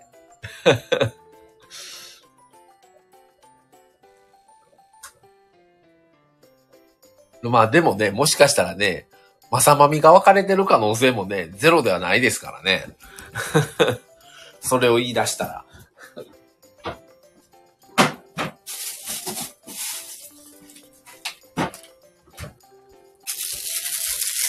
それはね、どうな、どうなってるなんて、ねえそんなん、誰も未来のことなんかわからないですからね。どっちかして、もしかしたらもう僕がね、亡くなって死んでおらへんかもしれんし。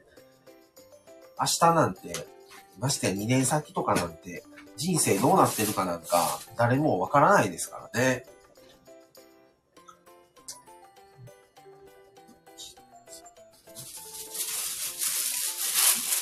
そう。ね4人とも死んどうかもしれんしね。それはないか。わからん。わかるよ。わからんよ。わからんわからん。ね4人とも死んどうかもしれんし。だから、あれですよ。だから本当に、未来なんかわからんから、できるときに、できることはやっときましょうっていう後悔の少ないようにね。だから僕は、今45やから、なんか、この機会を逃したら、北海道行かれへんのんちゃうかなっていうなんか、豆さんとか国士さんと出会ったのもこのきっかけですよ。一つの。なんかもう40代のうちに1回は行っとかないと、もう一生北海道に行かないまま終わるんちゃうかなと僕も思ったりしてたから、だから、ある意味すごいいい機会やなと思って、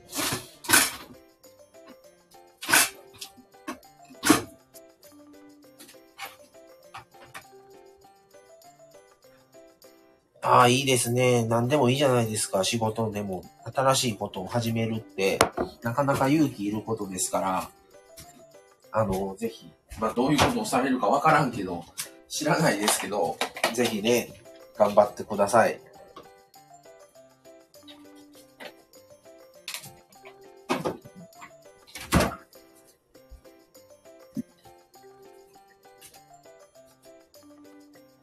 僕らも就活の配信をインスタの方でしてて、将来的にはあのー、現場でね、それぞれ看護師と、かん、あの、介護士で、仕事現場でね、パートとして、現場で週何回か現状を知っておくためっていうことも含めて、あの、働いて、もう一つとして、就活のことをいろいろセミナーとか、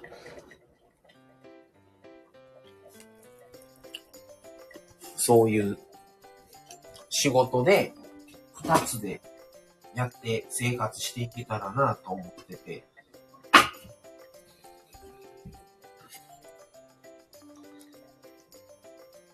それで、この間、豆さんのちょっと相談もちょっとね、僕らもちょっと分かってることがお話をさせてもらったっていう感じなんですが、どの人にもね、早かれ遅かれ、やっぱりね、親のこととか、いろんな問題、自分のもっとこととか、あの、相手のこととか、で、やっぱりそういうことを考えないといけない時っていうのが必ず来ますから、ましてや、僕らもね、結婚こそしてますけど、子供おらんし、もう、子供を作らず二人で、あの、一生をもう終えるということも決めてますし、ましてや、両親見送らないとまだいけませんから、今後。だから、人事じゃないんですよね。自分たちも就活のことを考えないといけないっていうリアルさも、あの、あるから、余計にね、いいんちゃうかと思って就活のことをやっていくのは。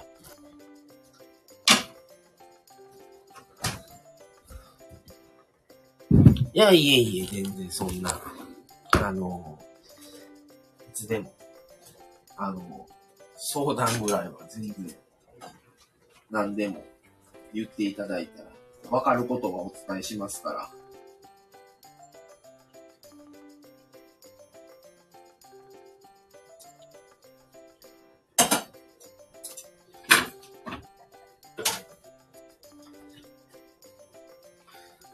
あ、あと5分経って9時になったら終わろうかなって感じですね。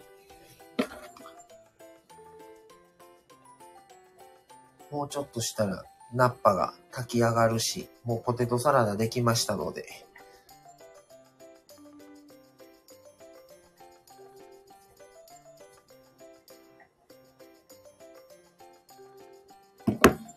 まあでも、あのー、本当に、あのーこれからね、うちらもそうなんですけど、いろいろと考えないといけないことは多いので、そういうこともリアルにね、あの、人事ではなくて、自分たちもそういう真っ只中なんですっていうこともね、ちょっといろいろ配信をね、していけたらとも思ってます。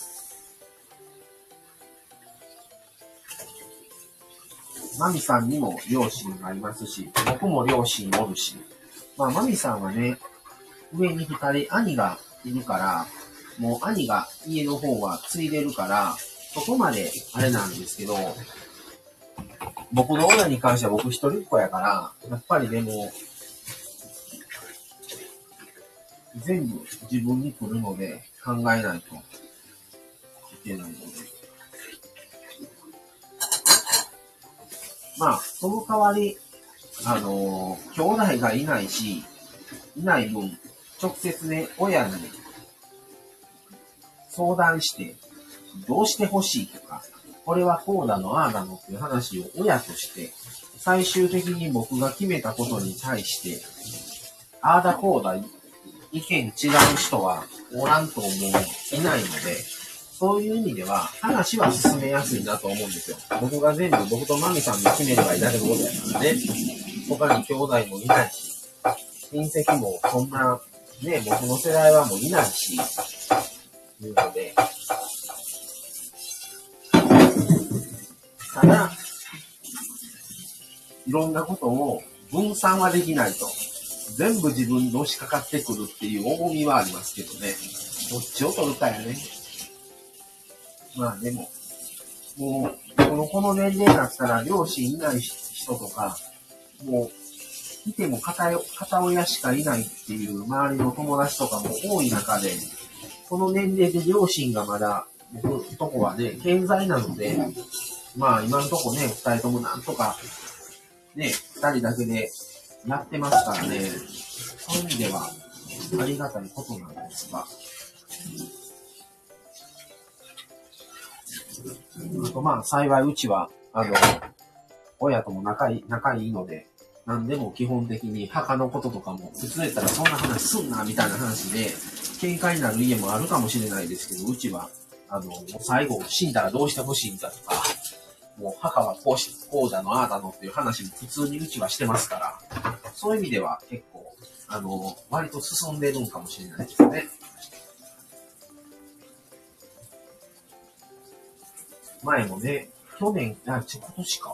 あの、親戚がね、亡くなった時に、あの、母親の方の親戚と、お墓、お墓じゃない、あの、告別式に、ちょっと母親も足がもう弱いから、一人で行かれへんしと思ったら、僕もたまたま休みやったから、京都やったんですけど、あの、車でね、二人で行ったんですよ。その時もね、あの、口は、こんだけのは、あの、葬式はできひんからっていうのを言ったりとか、あれはああだった、これはこうだったんで、自分の時はこうがいいわとか、これはいらんわとか、いう話を母親とずっと喋って、家まで帰ってきたっていう。だから全然、うちは割とそういうのがオープンやから、話しやすいんですよね。あ、カンペンギンくんこんばんは。お帰りなさいませ。あ、ラビットさんこんばんは。いらっしゃい。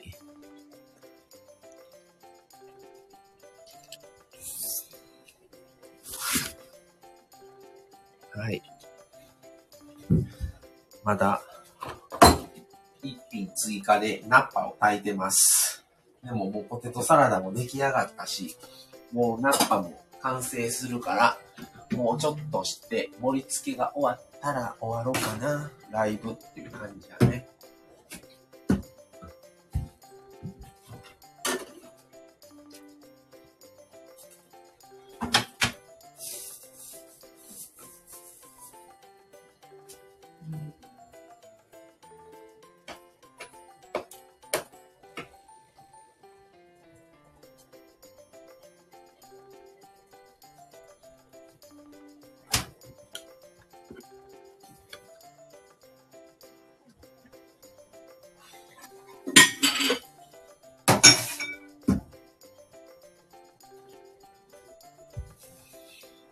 うん。まあ今日もいろいろとね、もう2時間近くなっちゃった。いろいろとね、車の話から、あの、ジャジャッジを、ジャッジ、物を買うときは必要か、不必要かいうジャッジをする話から、車の話から、本当に今日もいろいろ今度、もう近々行く九州の話から、いろいろ話をさせてもらいました。はい。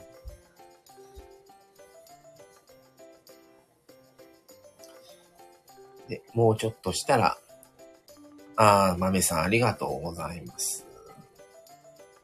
ちょっとね、北海道行けるように。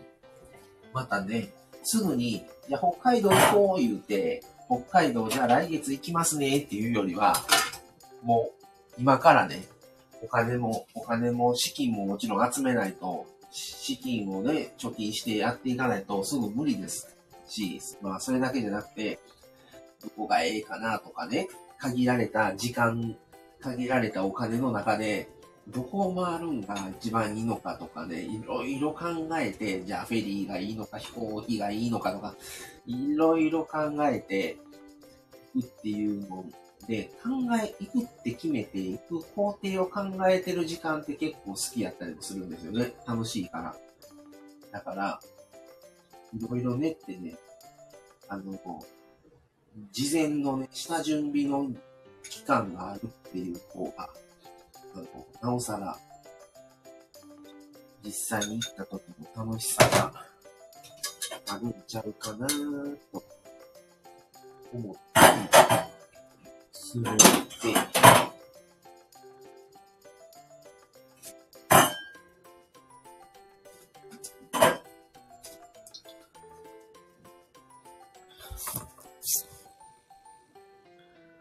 2年後ってのがまたオツですね。待てば待つほど楽しみが膨らみますね。そうす。幸せが膨張する。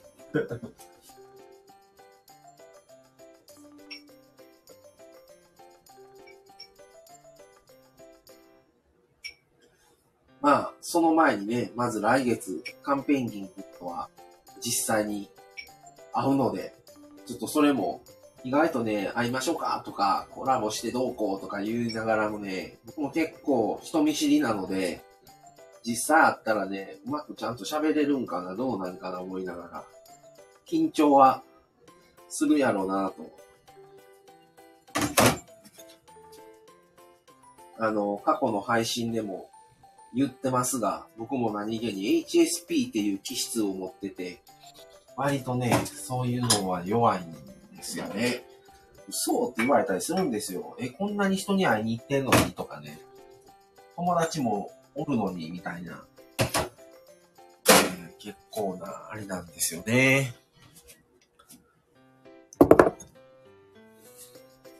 で、今日はラビット君お疲れ？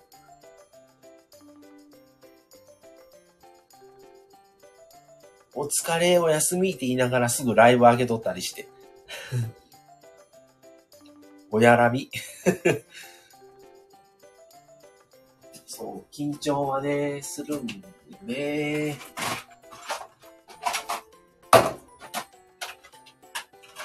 まあでもね、それ以上に楽しみでもあるから、あるけど、実際、どんな感じなのかお互いで、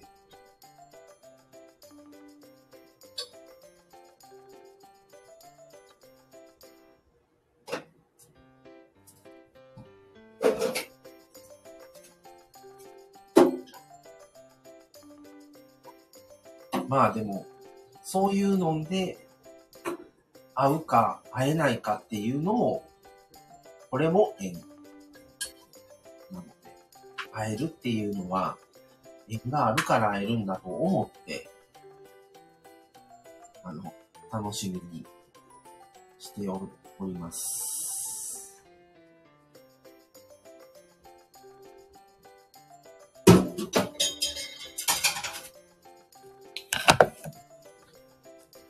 今日はやらないよ。残念だ。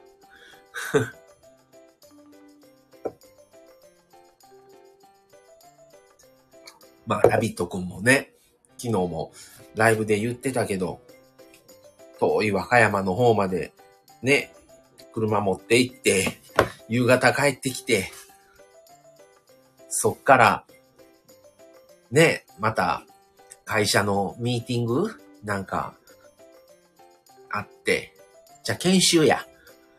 研修があって、ね、結構大変やったなぁと思うので、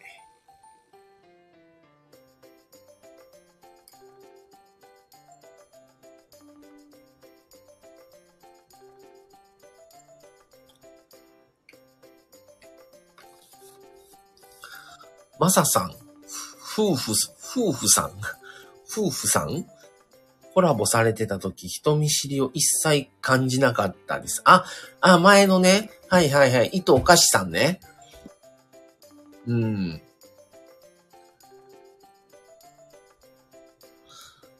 でもね、やっぱりね、言うて初回やから、やっぱり緊張するし、あの他にもね、この、ゆ、あの、この、今回は、これ、スタンド FM ですけど、あの、スタイフじゃなくて YouTube されてる方とも、そのちょっと前に、初めてね、コラボで、あの、DM 送って、インスタの方の電話アカウントの方から生電話、夫、まあ、夫婦やったんですけど、の方とも初めて、普段から見てる YouTube で、あの、大好きやったんで、コラボしませんか？って言ったら、すごく心よく、ぜひぜひって言うてくださって、で、これもええんやな思ったんが、奥さんがね、もともと神戸の人で、ご主人は関東の方やったんですけど、あの、もっとね、30歳ぐらいの方かな。もっと年下なんですけどね。の方と、すごく、あの、2時間ぐらい喋ったんかな、その時は。うん、まあ、ね、スタンド FM じゃないから配信はしてませんけど、あの、本当に楽しくって、また、ぜひコラボや、あの、電話で話しましょうね、言って、切ったんですけど、っていうのがあったりとか、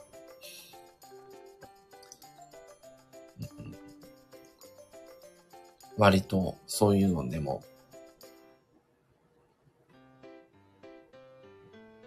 ヒロさん？いや、違うね。どの、どの、もうヒロさんっていっぱいおるから、もうどのヒロさんかわからへんねんけど、ヒロさんじゃないですよ。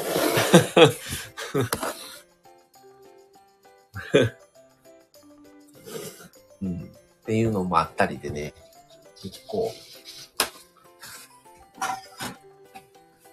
だから、なんか、この間も、いや、あのね、夫婦っていうのは、得やなと思ったのが、例えば、夫婦であっても、なしなし夫婦としてやってなくって、マサだけでやってたら、マサですになるじゃないですか。マサですってなって、一人でマミさんは、いや、もう SNS とか配信嫌いやし、もうどっちかってそんなやりたくないから、やるんやったら一人でやってっていう奥さんも多いと思うんですよ。そうやったら多分、できないんですよね、コラボってなかなか。まして相手だ、あの、夫婦だったら。やっぱりね、夫婦で活動してるってなった時に、相手も入りやすいと思うねんね。敷居が低い。それが、例えば、マサ一人やったら、女性は来にくいと思うんですよ。でも、マミさんという奥さんがおるってなったら、やっぱり夫婦でやってる人、カップルでやってても来やすいし、女性の人一人でも夫婦っていう相手が夫婦だったら、ちょっとどんな人かなっていうので、来やすいだろうなっていうのは、一緒にやっててすごい思うね。一人やってたんこうはいかんのやろうなと思ったりはすごくする。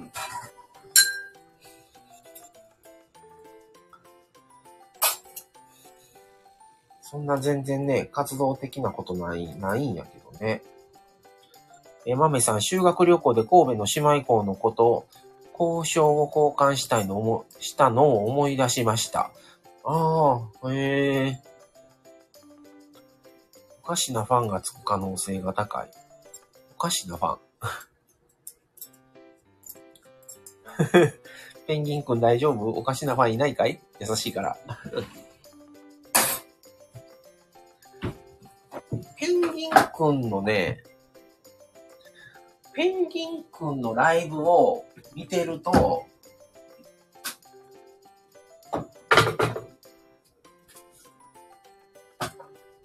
まあ今割とスタイフ平和やけどね、スタイフ割と今平和になったから、そこまでないけど、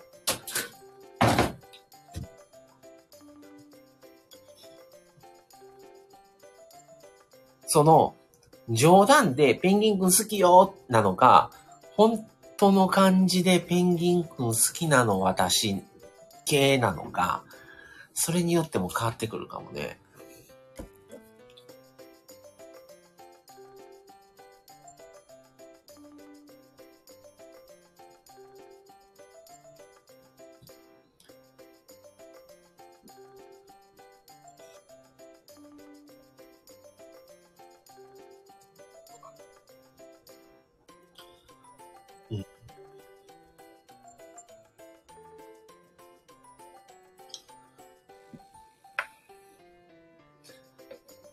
まあ今んとこはそんななんか、うん、なさそうやけどね。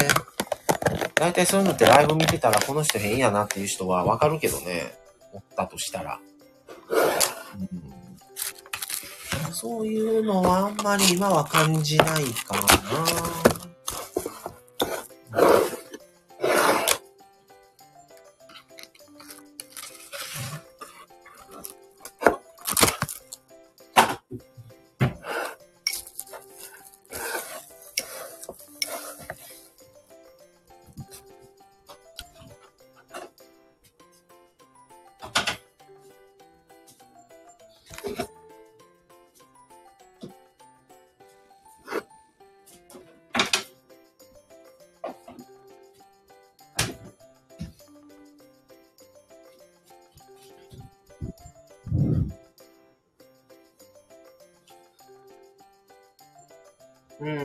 さんお優しいし、先輩方が多いですね。うん、そうやね。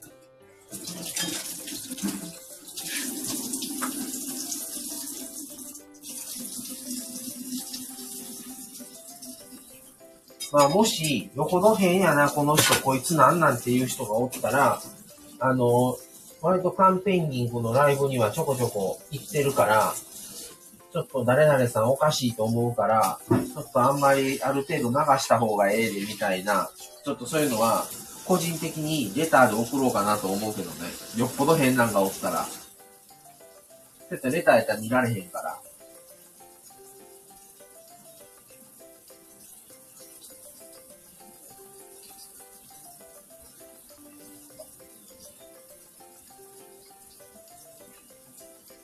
ストレス発散とかね、そういうので、嵐に来る人とおるからね。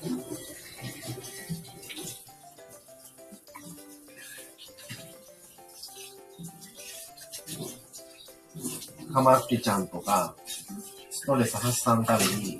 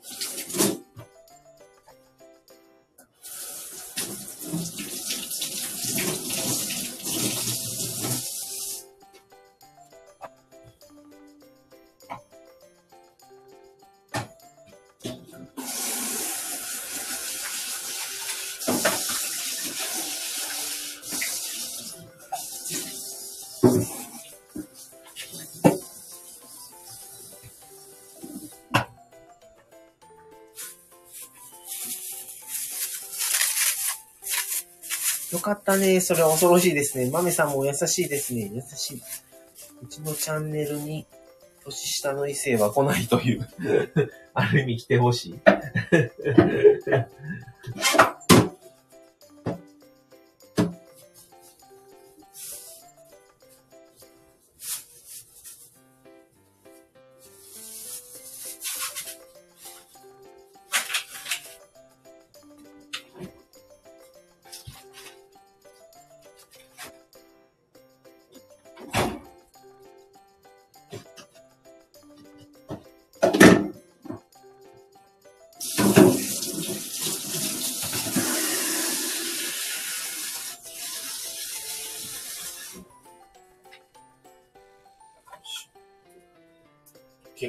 時間ライブをやらしてもらいました。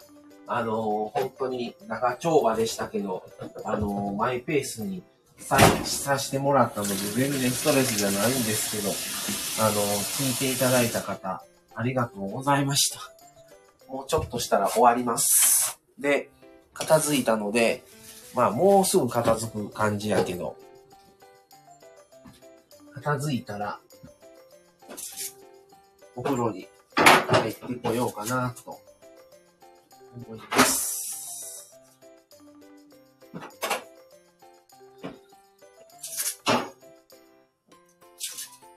楽しくポテトサラダ作って、ナッパと厚揚げ炊いてできました。ありがとうございました。楽しかったです。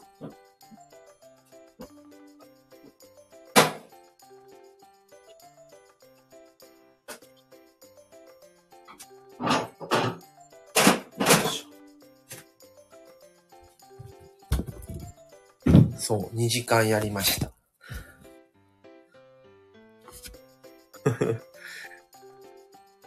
そう、そろそろ終わりかな。カンペンギンくん、うちは今晩、親子丼と、サンマのみでし、のみです。野菜ほとんどない。はい。ってことで、ありがとうございました。はい。豆さん、最後までいてくださった豆さん、カンペンギンくん、ありがとうございました。それでは、今日はこの辺で終わろうと思います。またね、さっきやったキュウリ切ったシーン、ちょっとどれぐらいの時間の時に切ったかなちょっと忘れちゃったけど、多分1時間ぐらいの時かなだけど、また、あの、もしあれたら、これアーカイブ残すので、あの、そこだけね、抜粋して聞いてもらえたら と思います。はい。それでは、今日はこの辺で終わります。ありがとうございました。さよなら。また明日も配信ありますので、また聞いてください。それでは、さよなら。